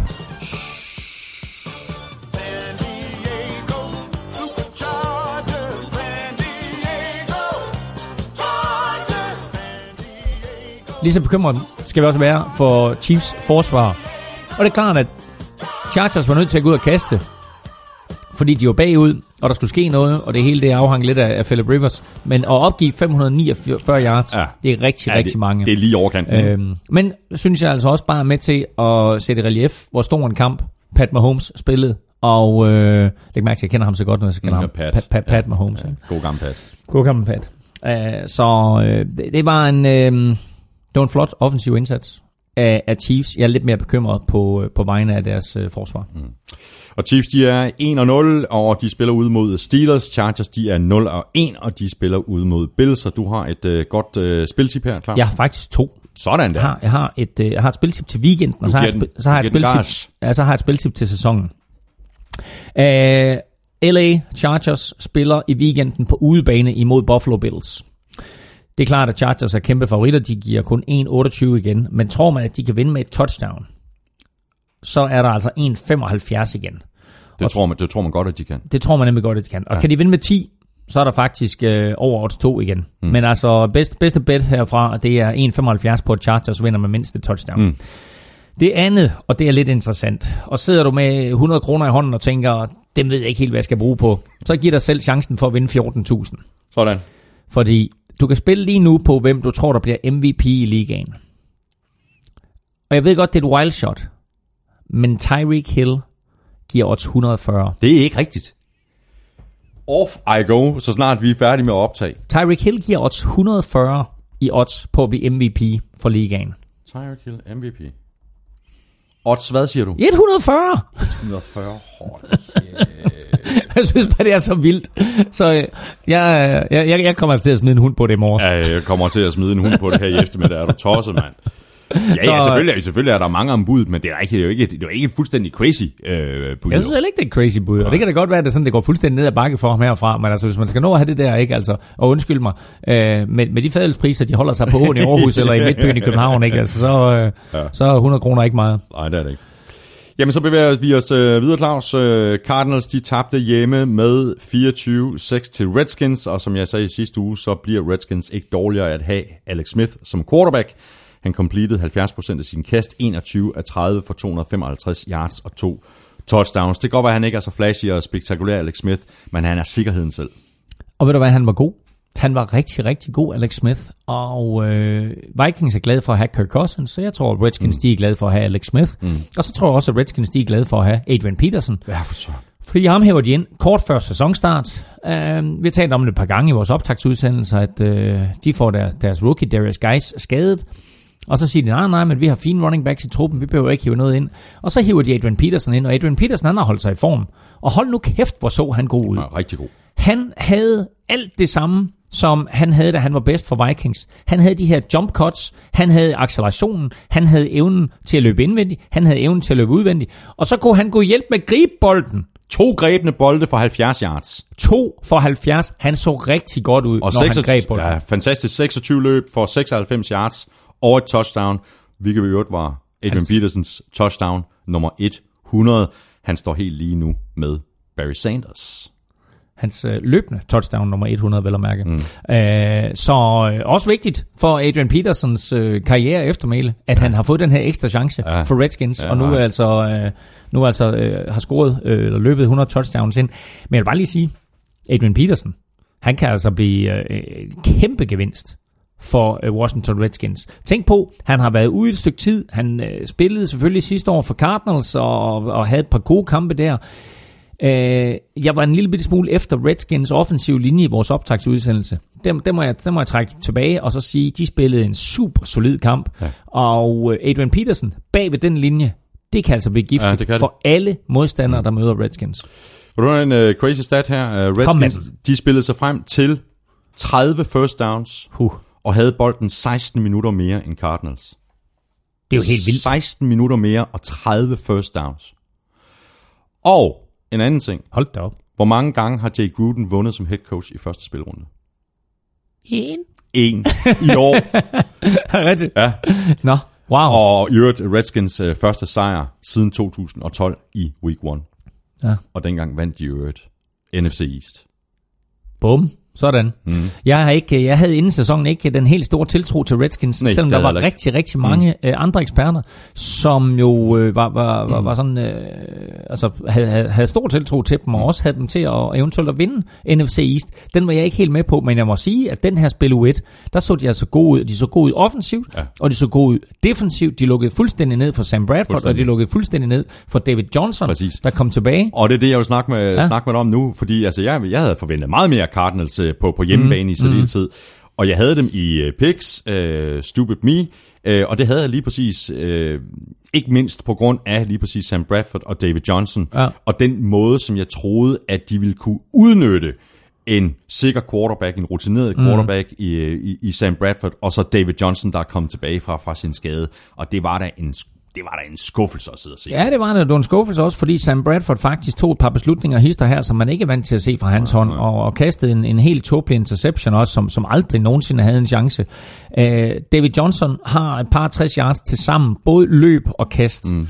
Altså er både løb og grebne bolde, ikke? Og øh, normalt så er det jo øh, altså meget sjældent, han ikke får over 100 yards ja, alt i alt, ja. øh, når du lægger de to sammen. Ja. Så ham havde Redskins altså fuldstændig styr på. Larry Fitzgerald greb syv bolde for 76 yards. Det var næsten det mest positive, der var at sige om den her kamp. Og ellers så var der altså ikke øh, meget at skrive hjem om for, øh, for, for Cardinals. Øh, så 24-6 mm. vinder Redskins. Mm. Meget, meget positivt stemt for Redskins lige nu. Min, øh, min placering af Cardinals som nummer to i NFC West. Not gonna happen. Nej, de havde øh, 8 tredje downs i den her kamp, konverteret en til aller sidst mm, i kampen. Mm. Der er lige noget at arbejde på, øh, på der, og så ved jeg ikke, øh, hvorfor at, øh, David Johnson han er ikke imponeret mere. Måske havde han sovet på sin øh, nye store kontraktforlængelse, det ved jeg ikke, som han jo fik øh, øh, tidligere på ugen i, i, i sidste Ja, det er rigtigt. Han fik jo en, en, en, en lang og stor kontraktforlængelse, som Le'Veon Bell sikkert har kigget på og sagt, hvorfor var det ikke mig, der fik den? Ja. men, uh, men ja, han scorede et enkelt touchdown til sidst, og så gik, uh, så gik Cardinals efter en two-point conversion og missede, for de var bagud med, man kan sige, 3 gange 8, ikke? Uh, 24. Uh, men, uh, men det blev altså 24-6 i stedet for. Redskins, de er 1-0, og de får besøg af Colts. Cardinals, de er 0-1, og de spiller ude mod Rams. Og så videre til øh, Carolina, hvor Panthers havde besøg af Cowboys. Og den kamp vandt Panthers med 16-8, og det gjorde de ikke mindst på baggrund af et øh, forrygende forsvar, der ikke tillod Cowboys at krydse midterlinjen en eneste gang i første halvleg. Ja, det var helt crazy. Og øh, i det hele taget så lukkede de fuldstændig ned for, øh, for Cowboys. Øh, den her offensive linje fra Cowboys, som øh, har mistet Travis Frederick, den er altså, øh, den er altså i store problemer. Ja, det Vi har altså. så lang tid talt om, at den offensive linje for Cowboys var ligaens bedste. Det er den bare ikke længere. De har svært ved at beskytte Dak Prescott. Det var selvfølgelig også et godt forsvar, de spillede mod. Og de har også svært ved at skabe huller for Ezekiel Elliott. Han løb 15 gange for 69 yards. Cam Newton, han løb 13 gange for 58, mm. så altså kun 11 yards færre til Cam Newton end til Ezekiel Elliott i den her kamp. Det, der overrasker mig i den sammenhæng, det var, at Panthers så bevidst lod Cam Newton løbe. Vi har jo siddet her og sagt, at de skal passe på ham, og de skal beskytte ham. Men jeg tror bare, at det her det er så integreret en del Ja. af den måde, Cam Newton han spiller fodbold på. Så de, om ikke har givet ham frie hænder, så i hvert fald har sagt, når der, når der er hul, når du føler for det, så løber du. Mm. Sørg for at beskytte dig selv. men det er ikke sådan, så vi skal tage det aspekt ud af dit spil. Nej, og de har fået ny offensiv koordinator, Nov Turner. Og, og Men det måske netop især derfor, for han Ja. er da konservativ om Jamen, noget. præcis, så det her, det er vel et signal om, at han ikke har tænkt sig at røre ved, det, ved, ved Cam Newtons spilletid. Jo, jo, men altså dem, der har været inde før ham, øh, har jo ligesom, øh, har ligesom prøvet at, at, at, tage det aspekt ud, og så sige, man, prøv at høre Cam, hvis, hvis du skal have en lang og glorværdig karriere her, så er du nødt til at løbe mindre, og i hvert fald tage, tage bedre vare på dig selv. Mm, mm. Det her, det var en Cam Newton, som jo med sin arm og med sin ben bare var det største og nærmest det eneste våben, som Carolina Panthers havde, men det var altså nok til at vinde den her kamp. Mm. Øh, Christian McCaffrey var, øh, var, altså, var okay. Han havde, hvad havde han, øh, 95 yards sammenlagt løb og kast, ikke? Øh, men, men havde ikke det der eksplosive antrit, som, som vi havde forventet, havde ikke de helt store spil. Øh, så øh, der var, der var lidt langt mellem snapsene der, så det her, det var altså et, øh, et angreb, anført af Cam Newton, og øh, det er, er nok den måde, vi kommer til at se Panthers på, også mm, fordi mm. de nu har mistet Greg Olson, som jo ellers er en af hans go-to guys. Mm. Spørgsmålet er, om det her det er også sådan, vi kommer til at se Cowboys og det her øh, Cowboys angreb på i den her øh, øh, sæson, fordi altså Dak Prescott, han så ikke skarp ud, og igen handler det selvfølgelig også om den offensive linje, der heller ikke kunne skabe huller for, for, for Ezekiel Elliott, øh, rookie guard, Connor Williams havde det mere end almindeligt vanskeligt. Han blev simpelthen mm. øh, skubbet rundt med og blev, blev flere gange øh, skubbet øh, direkte ind i, i Dak Prescott. er det her, er, er, er det her, øh, er det her Cowboys angrebet uden øh, Jason Witten og, og Des Bryant og, og med den her, øh, nu for første gang i mange år, øh, halsløje offensiv linje? Ja, og det, og det er en udfordring, mm. fordi øh, jeg synes Cowboys har et rigtig godt forsvar, og de har nogle store profiler på det forsvar, men, øh, men angrebet kommer til at få en meget, meget hård sæson, og kommer til at score langt færre point, end de har gjort tidligere. Og Ezekiel Elliott kommer til at vise sin frustration mange gange, når det er sådan, at, han ikke rigtig, at der ikke rigtig er noget hul øh, at, at løbe bagved. De har en stærk venstre tackle i Tyrod Smith, og de har en fantastisk højre guard i Zach Martin, men resten på den her offensive linje, det er altså ikke øh, værd at skrive hjem om, og, og tabet af Travis Frederick er, som vi har nævnt et par gange, kæmpe, kæmpe stor. Ja, og så Daryl Williams, som så gik ud, altså tackle. Øh, om det er så, det er så Panthers. Jo, jo, pardon, ja, selvfølgelig. Ja, øhm, men, men jeg vil sige, receiving-mæssigt, øh, når, når din bedste receiver er Cole Beasley, øh, så er der, altså, så skal du håbe på, at, at der sker et eller andet. Og det man så måske kunne sige, det var, jamen altså, er afstanden mellem Des Bryant og Cowboys så stor, så han ikke kommer tilbage der? Det er den nok desværre, for han har skrevet nogle tweets sidste her, hvor det sådan, at han sviner Cowboys til, mm, så han mm. kommer ikke tilbage. Men det eneste, jeg skrev i mit momentometer til Cowboys, det var, hvor er Des? Ja. Ikke? Og det kan godt være, at, at han har mistet topfarten og så videre, så han var aldrig den hurtigste receiver, men altså, han havde øh, et fysisk talent ud over det sædvanlige han mangler, der mangler et eller andet, som, som kan gøre det her Cowboys angreb frygtindgydende. Fordi de har ingenting lige nu, der der gør dem de ikke. Der har de frygtindgydende. bare ikke. Ezekiel Elliott er god, og, og selvfølgelig er han en, en, en spiller, som i et givet tidspunkt, hver gang han rører bolden, kan score touchdown. Men det var bare nemmere, da han havde den der voldsomme offensiv linje foran sig, end den han har nu. Ja. Panthers, de er 1-0, og de skal til øh, Atlanta og møde Falcons. Cowboys, de er 0-1, og de spiller hjemme imod Giants. Har du en ting mere, eller har du Ja, et nej, men jeg har bare lige et, jeg har et lille spiltip her. Ja. Og øh, det er, øh, jeg var, jeg var så, så lidet imponeret over Dallas Cowboys, øh, og jeg var faktisk en lille bitte smule imponeret, øh, eller i hvert fald mindre uimponeret over New York Giants, at jeg igen stiller spørgsmålstegn ved et odds her, som, øh, som er kommet frem, og det er altså, at Dallas Cowboys på hjemmebane giver 1,62, men New York Giants på udebane giver 2,45. Godt odds. Jeg tror, jeg tror Giants de vinder den her kamp. Ja, jeg har, Det dem, tror jeg har dem også i picks. Ja, jeg tror, Giants vinder den her kamp, så odds 2,45 på Giants, synes jeg er et rigtig, rigtig godt odds i den uge her. Det er det også. Så går vi videre til en øh, tæt affære, øh, tættere end jeg regnede med på forhånd. Broncos de vandt med 27-24 over Seahawks, øh, og vi kan vel hurtigt blive enige om, at øh, det var en noget blandet pose bolcher fra Case Keenum, at der både kastede tre touchdowns og tre interceptions. Ja, og det var da på et tidspunkt, der var da ren interception fest, fordi der, altså Case Keenum lagde i øvrigt ud med at kaste interception øh, på sin allerførste bold. Mm. Det er det, man i NFL-kreds kalder en Sam Darnold. Kommer vi tilbage til. Den blev heldigvis ikke returneret for touchdown. Øhm, og det var så i øvrigt til Earl Thomas, som jo øh, øh, meget sur sikkert havde taget sit Seahawks tøj, øh, tøj på i omklædningsrummet og var troppet ud på banen. Men, øh, men han laver altså en interception på allerførste play, øh, og så tænker man, hold da op. Ikke? Det, det, det bliver en lang dag for, for Broncos det her, men det endte faktisk med at blive en lang dag for, for Seahawks, og det endte med at blive en rigtig, rigtig lang dag for Russell Wilson, fordi apropos offensiv linje, ja. så øh, selvom vi ikke helt svinede dem til i, i vores øh, optagsudsendelse, man sagde, at der faktisk var nogle positive aspekter, så må vi sige, at det her det var præcis, som vi har set Som det vi har tidligere. set de sidste to, tre, fire år, ikke? Uha, det var uh, The Russell Wilson Show, Ja. ja. og øh, altså, øh, han har altid improviseret meget, men det er lige ved, at jeg vil sige, at han skal improvisere endnu mere i år. han bliver sækket seks gange. Jamen, det er helt crazy, ikke? Altså, og, og, udover de seks gange, han bliver sækket, der løber han jo for livet. Mm. Øh, altså, øh, 10-15 gange mere, ikke? Altså, så det her, det var øh, en, øh, en, en, en, svær, en svær kamp for Russell Wilson, en svær kamp for Seahawks offense, men samtidig vil jeg sige, Von Miller, hold nu kæft, hvor spiller han godt. Og det gør han bare. Altså øh, MVP i Super Bowl 50, og jeg vil bare sige, hvis der skulle kores en MVP efter at spille wit, der er selvfølgelig nogen om budet, men altså, han er helt deroppe at ringe. Det her, det var en præstation helt på højde med Ja. ja. det, han leverede i Super Bowl. Ikke? Altså tre sacks, en forced fumble, en To forced fumbles. To, to forced fumbles og en fumble recovery. Ja.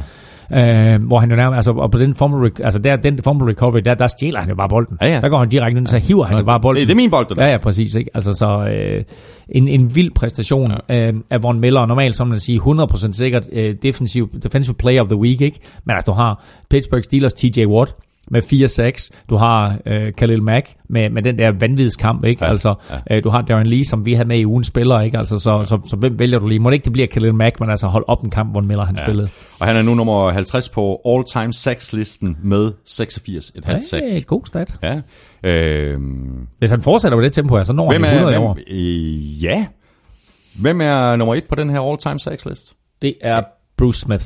Fuldstændig korrekt. Kan du også to og tre? Øh, Reggie White Ja. er toer. Ja. Tre. Øh, ah, den er lidt svær. Kevin Green. Det er fuldstændig korrekt. Hey. Ja. Og Jeg, jeg kan komme med tallene også. Jeg vil Og så- sige, at Bruce Smith har... Et dejligt rundt tal. Ja, er det 200 ren? Fuldstændig. Okay. Og så har øh, Reggie White 198, Korrekt. og så har Kevin Green 191. Nej. Nej, Okay. Helt ned på 160. Og 160, Og kæmpe, okay. kæmpe, Okay. okay. Kæmpe- kæmpe hop ned til, til, til Ja, okay, og så har vi faktisk en aktiv spiller, som er nummer 4 på listen. Julius Peppers. Fuldstændig korrekt. Du, du, får, du får fire point. du får fire point. hvem er femmeren? Hvem er femmeren? Ham har du ikke. Hvem er femmeren? Jo, der, jo, det har jeg da. Hvem er femmeren? Lad os se, Okay. hvor langt du kan fortsætte. Nej, jeg kan ikke flere, men du skal give mig en lille hint. Det kan jeg sgu ikke. Du, Chris. du, du, du ved Nej, ikke... jeg- jo, jo, jo, jo. Chris. Øh, Nå, Chris Dolman. Ja. Er det rigtigt? Ja. Ja. Nå, så skulle du bare have sagt Vikings jo. Ja, ja.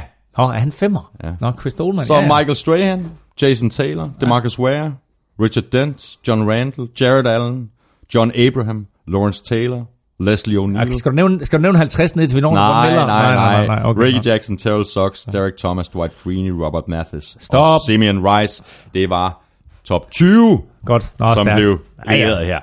Ja, men ved du hvad, øh, så har jeg faktisk en, øh, en lille hilsen fra en øh, mega øh, Broncos-fan på Twitter, Carsten Jørgensen.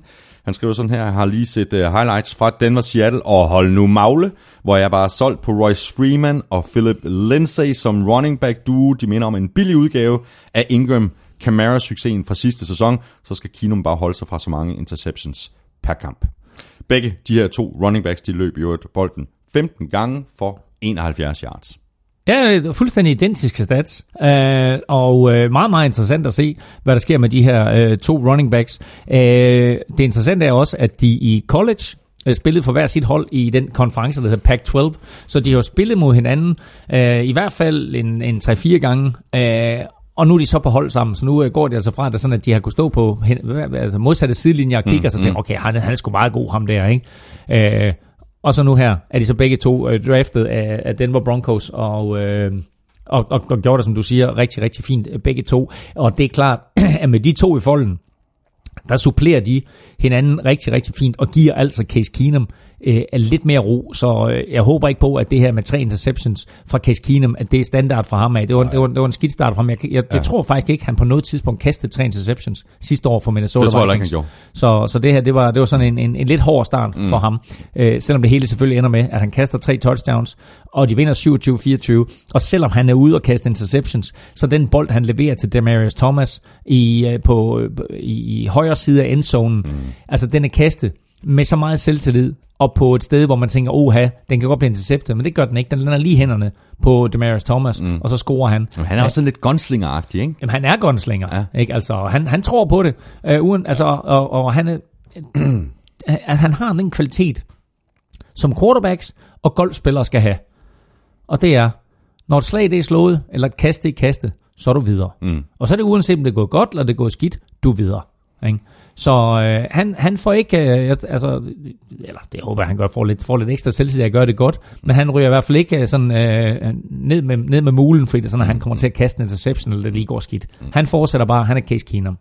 Vi er også videre. Broncos er 1-0, og de får besøg af Raiders. Seahawks de er 0-1, og de spiller ude mod Bears Monday night. Og øh, lige præcis Bears var så tæt på at lave overraskelsen i Green Bay Sunday nights. Aaron Rodgers øh, vidte anderledes, og Packers kom tilbage efter at have været helt nede i sækken bagud med 20 point. Altså, det er helt vildt, at Rod- Rodgers kom, kom tilbage. Han gik ud med, med den her knæskade i andet kvartal, øh, og man tænkte, altså, der var, jeg, jeg sad og så det, så tænkte jeg bare, okay, øh, han har lige forlænget til 100, hvad var det, 34 millioner dollar, mm. der røg Packers sæson igen. Og så kom han så ud fra spindertunnelen efter pausen, og så tænkte man, nå okay, der er der, der, er der håb, så, og så kommer han så ind øh, og, og spiller anden halvleg, og altså står bag det her øh, fuldstændig vanvittige Packers comeback. Og de amerikanske kommentatorer begyndte at tale om, det er helt tåbeligt at sætte ham ind, hvis han er skadet. Mm. Du er bagud 20-0. Hvad skal han ind for? Men det viser bare, hvor stor tiltro der er til Aaron Rodgers, og hvad han giver det her hold mentalt. I det øjeblik, at han træder på banen, så er der 44 andre spillere, en stribe coaches og 80.000 tilskuere, som tænker, we, we have a chance. Mm, mm. We're still there. Ja. Uh, og så, så formår han jo stille og roligt at føre dem tilbage. Ja. Og uh, så står der, han, han, han, han scorer, Før, først det her... første field goal, ikke? Han fører dem til. Ja. Og så får, det, så får det et touchdown, og så får det et touchdown mere. Ja, det, er til, det, det første, det er på et ben, det er til Geronimo Allison. Altså helt forrygende ja. Ja. touchdown, ikke? Og, og, og altså, Han står på et ben. Han står, han står, jamen ved du hvad, han, han, han bruger nærmest ikke engang benene der, fordi det er ren armstyrke, det er ren rotation i overkroppen. Han smider den der, hvad, 45 yards ned ad banen eller ja, eller andet, ja, ja. Det er helt imponerende at se en mand med sådan en kraft i, i overkroppen og i armen, fordi han har ikke rigtig den der base på grund af den knæskade, han har. Øh, til at starte med, så tror jeg, det var hans højre ben, han havde skadet, men det var faktisk hans venstre ben, og jeg vil ikke sige, at, at, at nogle af delene er godt, men den måde, som Rodgers han nogle gange støtter på sit højre ben på. De fleste quarterbacks har behov for venstre benet, men Rodgers han er jo sådan, han er jo ikke den stilistisk mest korrekte quarterback Nej. at lære fra. Så han, han støtter lidt for meget på sit højre ben, og havde det været hans højre ben, han havde, havde været skadet på, så havde han faktisk ikke været i stand til at fuldføre kampen. Tror jeg, i hvert fald ikke spille lige så godt, som han gjorde her. Øhm, men han, han, han træder frem i den der, og så værfer han den ud til, øh, til Geronimo Allison. Og det er ligesom der, hvor det starter. Godt, godt catch, men også et super kast. Ja, en super catch også. Så, øh, nå, Ja, så kommer andet touchdown til Davante Adams, og ja. Ja. øh, så 75 yarderen til, til Randall Cobb. Men inden den 75 yarder, for det er det vigtige, der kaster han bolden lige ind i hænderne på Kyle Fuller. Ja. Bears cornerback. Og Kyle Fuller taber den. Og du kan bare se, at han tænker, nej, nej, nej. Jeg havde muligheden for at Ja, afgøre altså, at kampen. lukke den her kamp, ikke? Kampen havde været lukket. Ja. Kyle Fuller taber den, og så går der vel to plays. Så øh, Aaron Rodgers på øh, et ben, der humper han sådan lidt ud til venstre. Og så hugger han bolden tilbage ind over midten. I et nåleøje sætter han den der ind i hænderne på Randall Cobb. Og øh, så mangler der altså noget safety-hjælp og så videre. Og Randall Cobb viser god fart, kommer ud på venstre mm. eller ud på højre side, mm. snyder et par mand og løber i endzonen. Og der kan jeg godt sige, at altså, de, de, de Chicago-tilskuere, der var, og hele chicago ja, der, der gik luften ud af dem, ikke? Ja, jo, præcis. Og det her, det er, det, det er selvfølgelig også nederlag, der går ondt på, på Bears fans, øh, men de kan vel glæde sig over, at, øh, at dagene med John Fox, de er øh, endegyldigt slut, og at der allerede nu er sådan ved at tegne sig et billede af et helt andet hold under Matt Nagy, ung quarterback, øh, fremtidens mand i Mitchell Trubisky. Han så skarp ud. Øh, så var der masser af våben lige pludselig. Altså, mm. øh, for et år eller to år siden, der var der stort set ikke nogen øh, at, at kaste bolden til. Nu har du Taylor Gabriel, Allen Robinson, Trey Burton, Anthony Miller, plus Jordan Howard og Terry Cohn på, mm. på running back. Mm. Og det her, øh, den her nærdøds oplevelse for Green Bay på hjemmebane over for Bears, jamen det skal vi vel bare betragte som Bears første angreb på den her NFC North division. Ro på nu. Det er lige de lille helte, du lige skal tage i Jo, betragtning jo, også. jo. ikke? Øhm, Men, øh, men skal vi ikke til at vende os til, at der måske, måske ikke i år, men sådan i årene, der kommer, at det ikke kun er Packers og Vikings, men at Bears også kan komme til Jo, at gøre sig jeg synes også, at vi har talt Bears op de sidste par sæsoner og sagt, at der, der er hele tiden lavet tiltag til, at de bliver bedre og bedre. Og så kan det godt være, at et af de vigtigste tiltag, det rent faktisk var at få skiftet John Fox ud og mm. få Matt Nagy ind. Fordi der var mange af de ting, som, som Bears angreb gjorde, som var nye i forhold til det, vi har set uh, Bears angreb gøre før. Blandt andet var der en formation, hvor de både havde Jordan Howard og Terry Cohen inde samtidig, mm. som uh, helt klart forvirrede uh, Packers. Terry Cohen havde en, en god kamp, og Jordan Howard havde en god kamp. Mitchell Trubisky spillede faktisk en god kamp. Jeg savnede lidt fra ham, da kampen skulle vindes. Da de havde behov for at holde Packers på afstand. Der var, altså, vi, vi har talt om Mahomes, Pat Mahomes tidligere i dag fra Kansas City Chiefs. Han skulle holde Chargers på afstand. Det var han i stand til. Mitchell Trubisky var ikke i stand til at holde Packers på afstand. Han skulle have været mere aggressiv i, sine, i, i, i den måde, han, var- han var gået til kastene på. Matt Nagy skulle måske også være mere aggressiv i sit play calling. Men de tillod Packers at komme tilbage. De havde ikke behøvet at tillade Packers at komme tilbage. De havde en 20-0-føring. Og så sidder man på den 20-0-føring og siger, puha, vi skal bare have tiden til at gå. Det var ikke den rigtige tilgang. Når modstanderne har Aaron Rodgers, så skal du sætte point på tavlen. Ja, ja. Fra det øjeblik, at de får en 20-0, der får de jo kun tre point yderligere. Kampen den ender 24-23 til Packers. De skulle have haft Ja, altså bare, bare fem point med, øh, havde, havde været nok, ikke? Mm. Men altså, de skulle have haft et field goal mere, eller måske et touchdown mere, mm. så havde den været lukket. Mm. Og det havde den selvfølgelig også, hvis Kyle Fuller havde lavet sin interception. Mm. Men jeg synes ikke, at hverken Nagy eller Trubisky var aggressiv nok, da kampen skulle afgøres. Og så må man sige, at da Packers de så kommer foran, og Trubisky han skal ud, og så, og så skal han føre sådan et game-winning Ja, ja, fourth ja. quarter drive af. Der er han bare hverken Andrew Luck, Ej, eller Aaron Rodgers, nej. eller Tom Brady. Nej. Der mangler han stadigvæk noget. Mm. En, der ikke mangler noget, det er Khalil Mack. Øh, Vi har talt om ham øh, indledningsvis, og vi kommer også til at runde ham lige om lidt, øh, når vi skal have svar på, på quizzerne. Men altså, quizzerne. Det ved jeg ikke, hvor- quizzerne. Quizzerne. Ja. Sack, interception, forced fumble, fumble recovery og defensivt øh, touchdown. Det er en øh, godkendt øh, første kamp Hold. øh, for Khalil Mack. Nu kæft.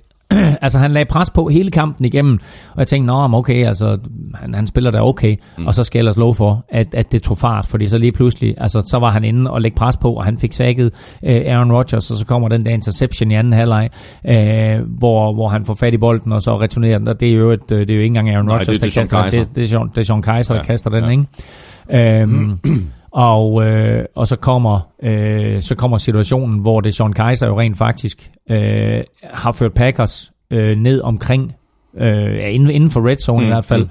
hvor Kjell Max så kommer rundt om hjørnet, takler det Sean Kaiser og flår bolden ud af hænderne på ham. Lidt, lidt ligesom vi så, hvor Miller gør det. Mm. Æh, så, så her er altså en, en identisk situation, der kommer ind, og så siger han, den der bold, det er min.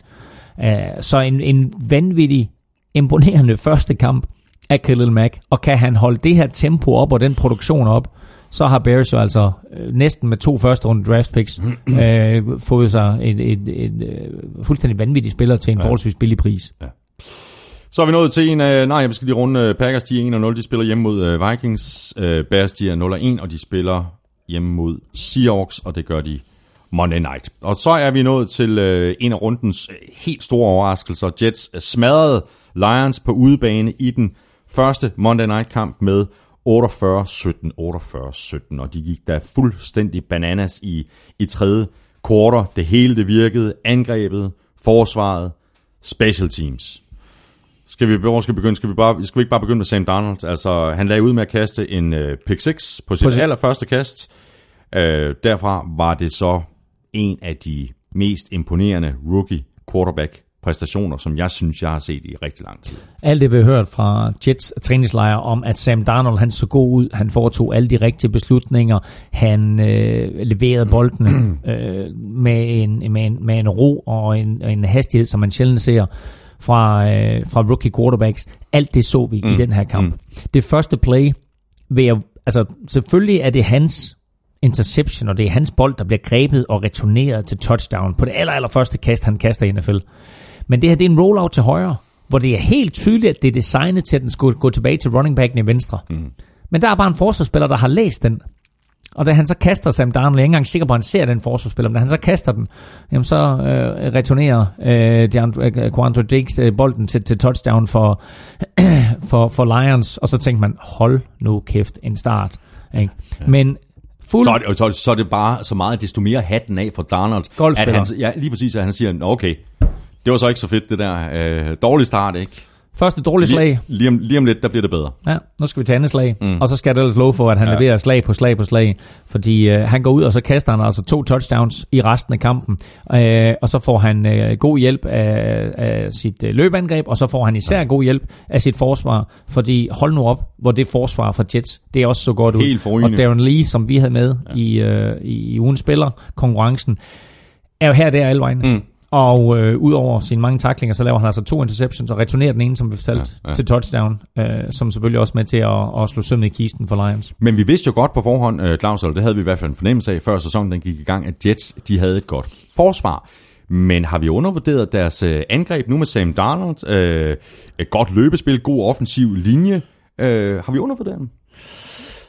Ja, det er meget, det er meget, altså det tror jeg da, vi har. Altså, Og, og øh, når, når man sådan sidder der inde i sæsonen og skal gøre op, jamen, hvem er gode og hvem er dårlige, altså holdmæssigt, så tager vi altid fejl på nogen, mm. og vi undervurderer nogle andre.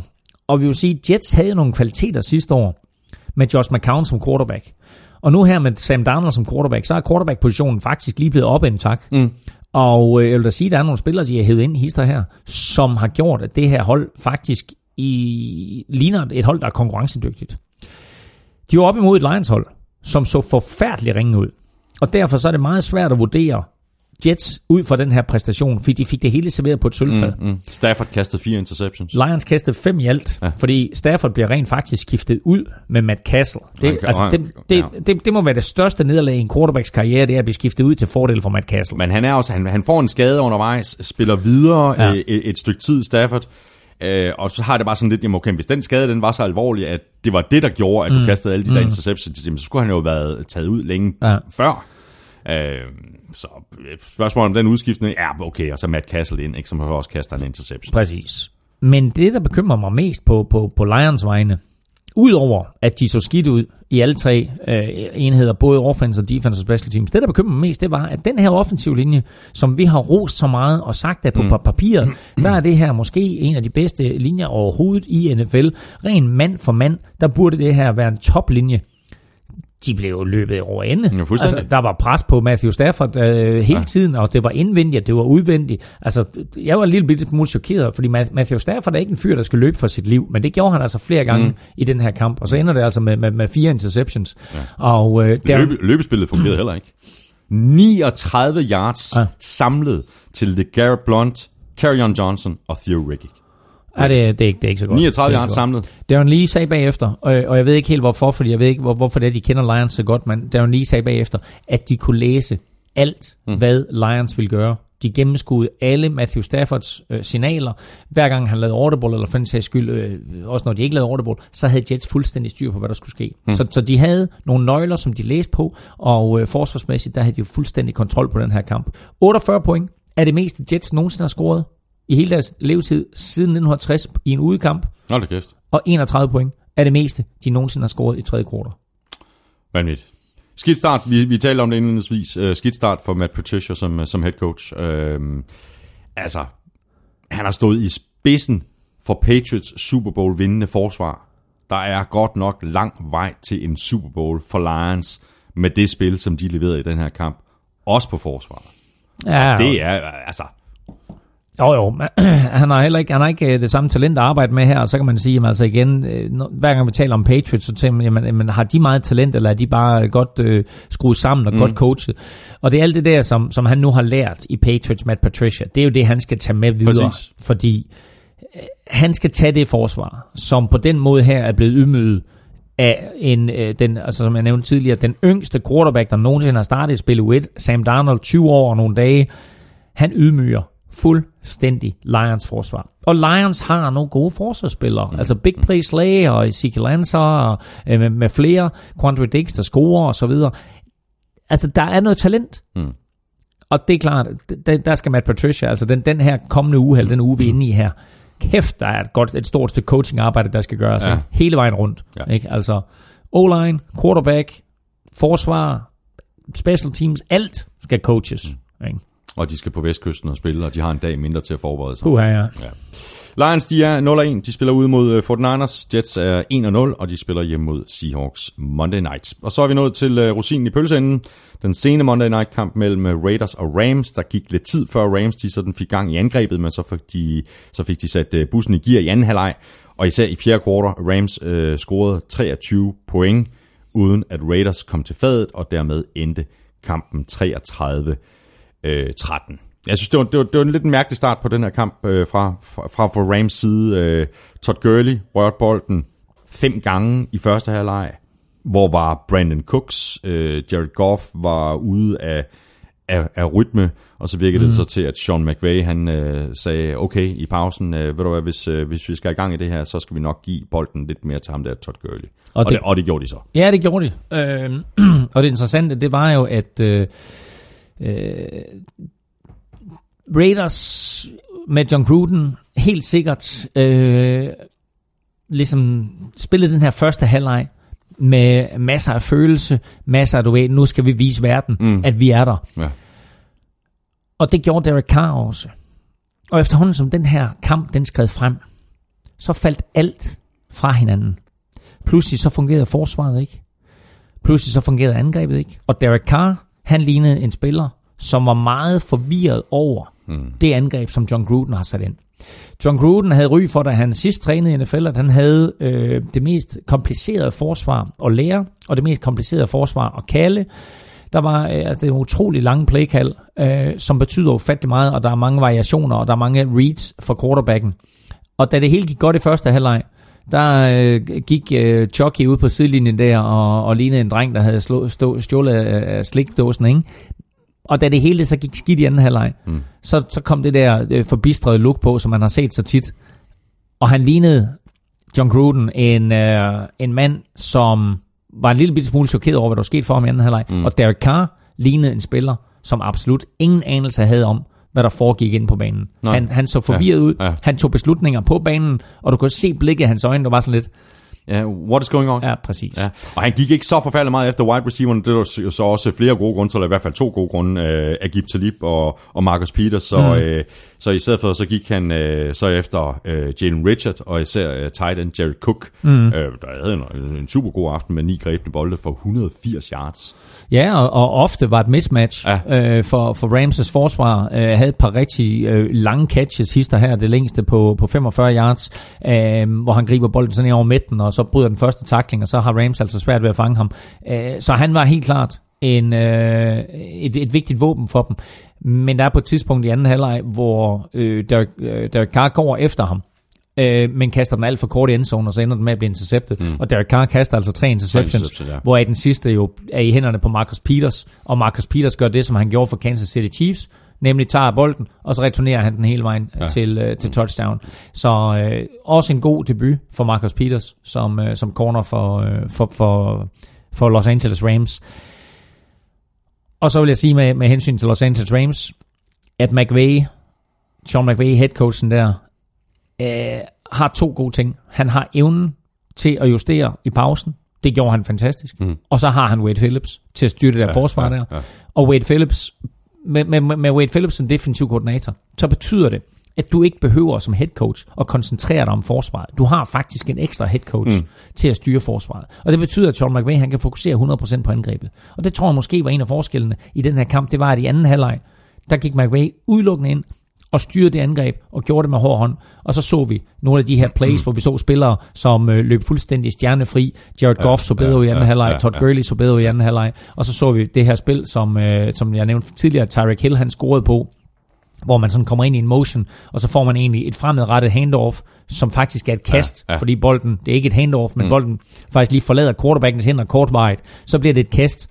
Og i og med, at det er et kast, hvis så spilleren taber bolden, så er det et incomplete pass. Mm. Men det øjeblik, han får fat i den, så kommer han i fuld drøn Tyreek Hill scorede på det, og Todd Gurley scorede på det. Så det er et play, vi kommer til at se ja, flere gange i år. Ja. Og rent, øh, bare lige for at runde den her kamp af, så rent forsvarsmæssigt, så havde, øh, så havde Raiders øh, temmelig svært ved at lægge pres på, på Rams offensiv linje, og, og dermed komme ind til Jared Goff. Havde de da bare haft en spiller som øh, for eksempel Khalil Mack. Ja, det kan da være, at de kan ringe til Chicago og spørge om Ja. til trade Mac. Ja, præcis. Det er en god idé. Raiders, de er 0-1, og de spiller ud mod øh, Broncos. Rams, de er 1-0, og de spiller hjemme imod Cardinals. Med det nåede vi igennem øh, første spillerunde. Øh, Claus, øh, lige om lidt, øh, der kigger vi frem mod uge 2. Vi skal også se, om der er nogen, der har ramt rigtigt i øh, Oddset-quizzen, hvor du jo kan vinde det her freebet på 200 kroner til Oddset på Danske Spil. Og så skal vi selvfølgelig se, om vi ikke kan diske op med nogle svar i quizzerne. Allerførst, der skal vi lige have et kig på toppen af dit øh, momentometer, Claus. Åh, oh, ja, jeg var i gang med picks allerede herovre. Var du det? Jamen, øh, mit øh, momentometer lyder som følger. Nummer 1, øh, fordi de er forsvarende mester og vandt i spil U1, fortsat Philadelphia Eagles. Husk på, at det her det er et momentometer, og det vil sige, det er altså ikke nødvendigvis en power ranking. Det betyder ikke, hvem det bedste hold er. Det betyder, hvem der har mest momentum. Nummer 2 på min liste. Shock Tampa Bay Buccaneers. Ja. Nummer 3, New England Patriots. Nummer 4, Jacksonville Jaguars. Og nummer 5, Kansas City Chiefs. Hvem ligger i bunden? Du får et gæt. Bills. Ja, og det kunne faktisk også lige så godt have været Lions. Ja. Uh, jeg var faktisk jeg blev faktisk lidt i tvivl på et tidspunkt, jeg skulle smide Lions nederst. Nu blev det altså Bills nederst, og, uh, og så Lions selvfølgelig næst sidst. Men hold nu op, hvor så det bare ikke godt ud. Nej. Og hvis du vil øh, se det her, øh, hele det her momentometer fra Claus' hånd, så ligger det på gulklud.dk. Øh, det er som regel øh, stærkt underholdende at læse de her kommentarer, som, som Elming han har skrevet til det. Jeg ved faktisk, at han bruger rigtig meget tid på det. Det ser ikke ud af så meget, som når man lige scroller ned, men det tager lang tid at lave. Så hatten af til dig, Claus, for at du gør det der Tak, hver tak. eneste uge i løbet af sæsonen. Og når du nu er inde på gulklud.dk alligevel, øh, jamen, øh, så kan du lige så godt øh, blive derinde og blive opdateret på stort og småt i forhold til alt det, der sker i verdens største reality show, det som vi kalder NFL. Vi skal have quizzen! Åh, oh. Det er tid til quiz, quiz, quiz, quiz, quiz. jeg skal fortælle dig lige om lidt, hvorfor jeg synes, at de her to quizzer, de er sjove. Ja, Men øh, først, der får du lige øh, spørgsmålet igen. Og det var altså øh, Tyreek Hill scorede tre touchdowns i weekenden, et return touchdown, og så et grebet touchdown, og så et grebet touchdown mere, som egentlig mm. var et løb. ja, ja. men hvis det nu havde... Ja, Hvis det nu havde været et løb, mm. et løbet touchdown, et øh, kastet eller grebet touchdown, og så et punt return touchdown, mm. så er det kun sket to gange tidligere. Gale Sayers gjorde det i 65, ja. men hvem har gjort det i den moderne mm. NFL-tid? jeg har tre bud. Ja, Øh, Ted Ginn, er ikke korrekt. Dante Hall, Er heller ikke korrekt. Gå to gode bud, rigtig gode bud. Devin Hester. Var også et godt bud. Nej. Nu er jeg blank. Ja. Ved du, hvem der har gjort det? Nej. Tyreek Hill. Åh! Oh!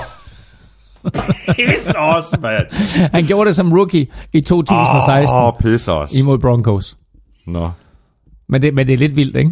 Jo, det er det godt nok. Er den eneste, der har gjort det i den moderne NFL, ikke? Og den, anden, den eneste, ud over det, det er, altså, hvis, hvis, man, hvis man er i tvivl om Gale Sayers er, så gå ind og, og, ja, og der- YouTube ham, fordi ja, han er der en rigtig, ligger- rigtig der- dygtig spiller for, ja, ja, for. Chicago Bears. Så var der øh, det quizzen, øh, Claus. Ja. Øh, Khalil Mack havde i kampen mod Packers et sack, en interception, en forced fumble, en fumble recovery og et defensive touchdown. Det er fuldstændig vanvittigt. Ja, det er vanvittigt. To andre spillere har siden øh, 2000 gjort det samme. Det er faktisk, ja. det, er, der er, det er faktisk tre spillere. Nå, okay, fordi jeg ved, den ene, det er Khalil Mack. Det kan Khalil, Khalil Mack selv, men det er to ud over Khalil Mack. Nå, det var derfor, jeg synes, det var så sjovt, fordi mit, svaret på mit var Ja, ja, Tyreek Hill. ja, ja. Ikke? Og svaret Jo. på det der, det Ja. er, det er Khalil Mack. Nå, okay, ja, fordi Khalil Mack har gjort det. Nå, Han, det nå, han, gjorde det mod Panthers i 2016 for Raiders. og så er det to ud over det. To ud over det. Ah, den er giftig. Så siger jeg, øhm, så siger jeg J.J. Watt. Nej. Kunne Jo, det gør du, men, men det er ikke rigtigt. Nå, okay. Øhm, hold nu kæver. Så siger jeg, øh, wow, den, den, var, den var ret sikker på, at det var J.J. Watt, der var den ene. Jeg, jeg troede, jeg havde begge svar. Jeg troede, det var Ja, J.J. ja, Watt og Khalil Mack, Mack, og så er det to ud over det. Øhm, nå. Siger Luke Kigley. Det er da et sjovt bud, men det er ikke rigtigt. Så siger jeg, øh, siger Julius Peppers. Heller ikke. Øhm, Jeg er helt blank. ja, det kan jeg godt forstå. Hmm. Charles Woodson, Green Bay mod Lions i 2009. Ja, og så har jeg, og så øh, Charles Tillman. Også et sjovt bud, men heller ikke nej, rigtigt. okay.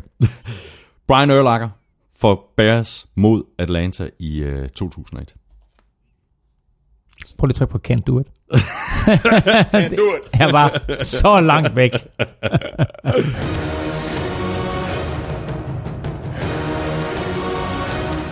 Jeg kender godt, øh, jeg kender godt følelsen, Claus. Så skal vi lige se, hvordan det gik øh, med øh, Otterquizzen for øh, spil uge 1, og se, om der var nogen, der var så heldige slash øh, dygtige at ramme alle udsagn, og dermed få sådan et øh, free bet på 200 kroner til oddset på danske spil.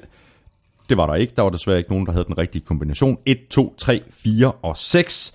Du får en chance mere i øh, eftermiddag, når vi lægger en ny odds-quiz op på NFL Shows Twitter-profil, og så har du indtil kl. 19 på søndag til at svare. Du deltager ved at svare på det tweet, hvor odds-quizzen er vedhæftet, og så skriver du også din bud og afslutter med hashtag odds-quiz. Det er der til at finde ud af, og der er kun to krav. Du skal være 18 for at deltage, og så skal du, hvis altså du vinder, placere hele beløbet på et spil inde på oddset på Danske Spil.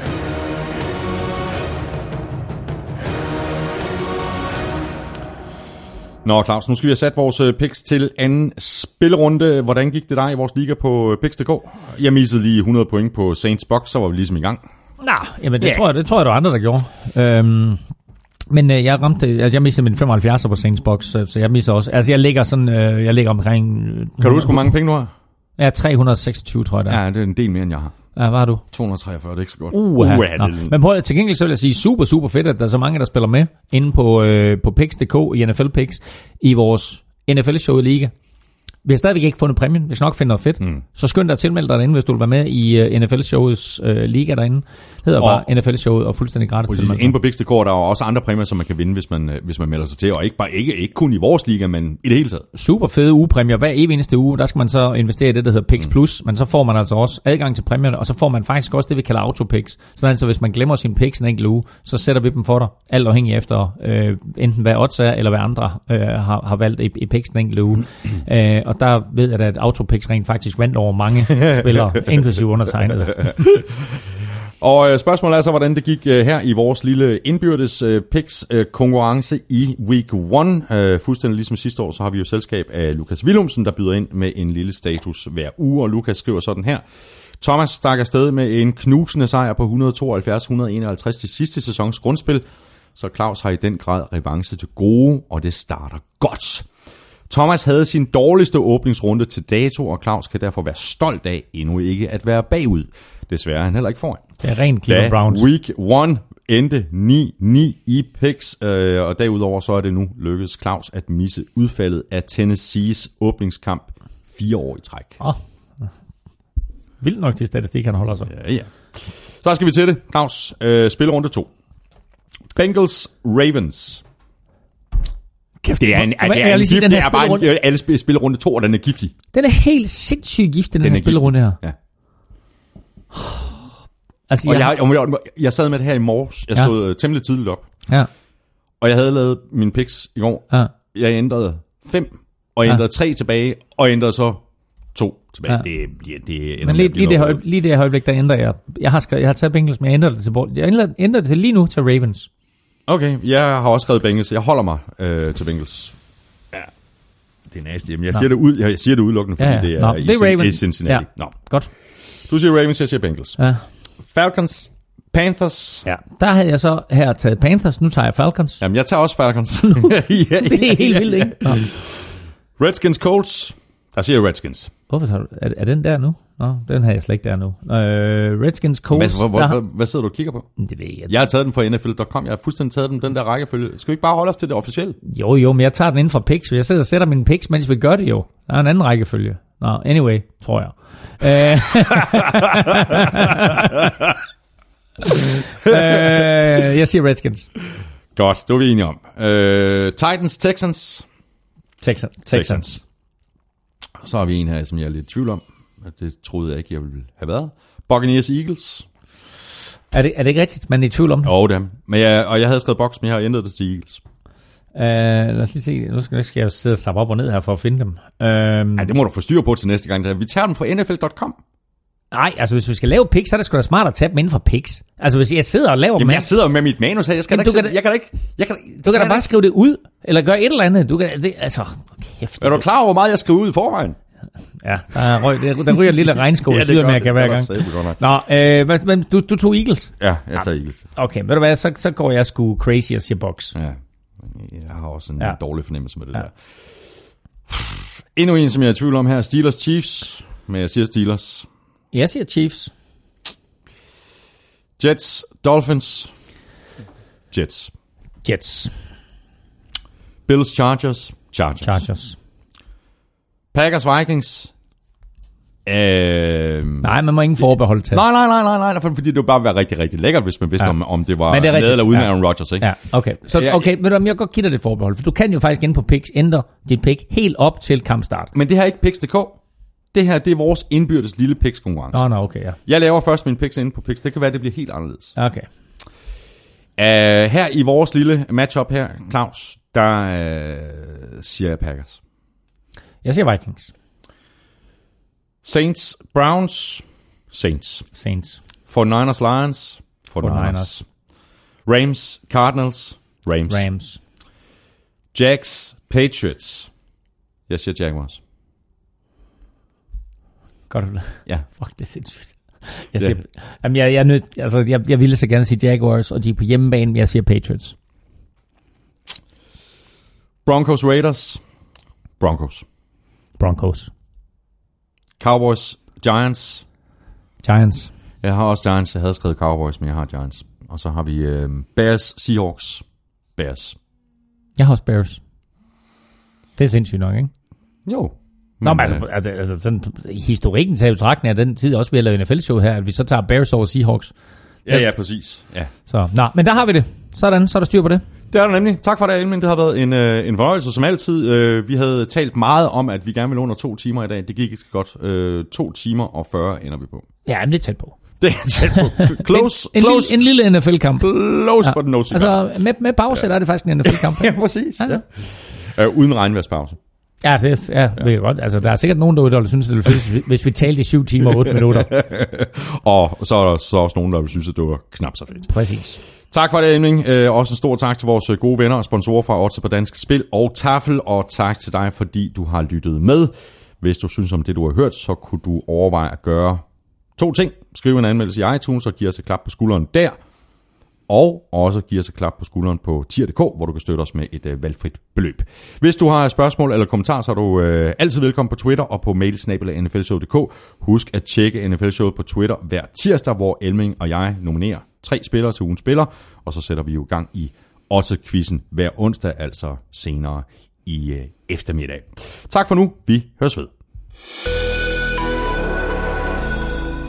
NFL-showet er produceret af Kvartrup Media, der også producerer Born Unplugged, hvor min fætter Henrik og jeg hver eneste fredag høvler dansk politik igennem. Følg Elming på Twitter på snablag NFLming. Mig kan du følge på snablag Thomas Kvartrup. Vi er tilbage igen i næste uge. Ha' det godt så længe. Hot hots.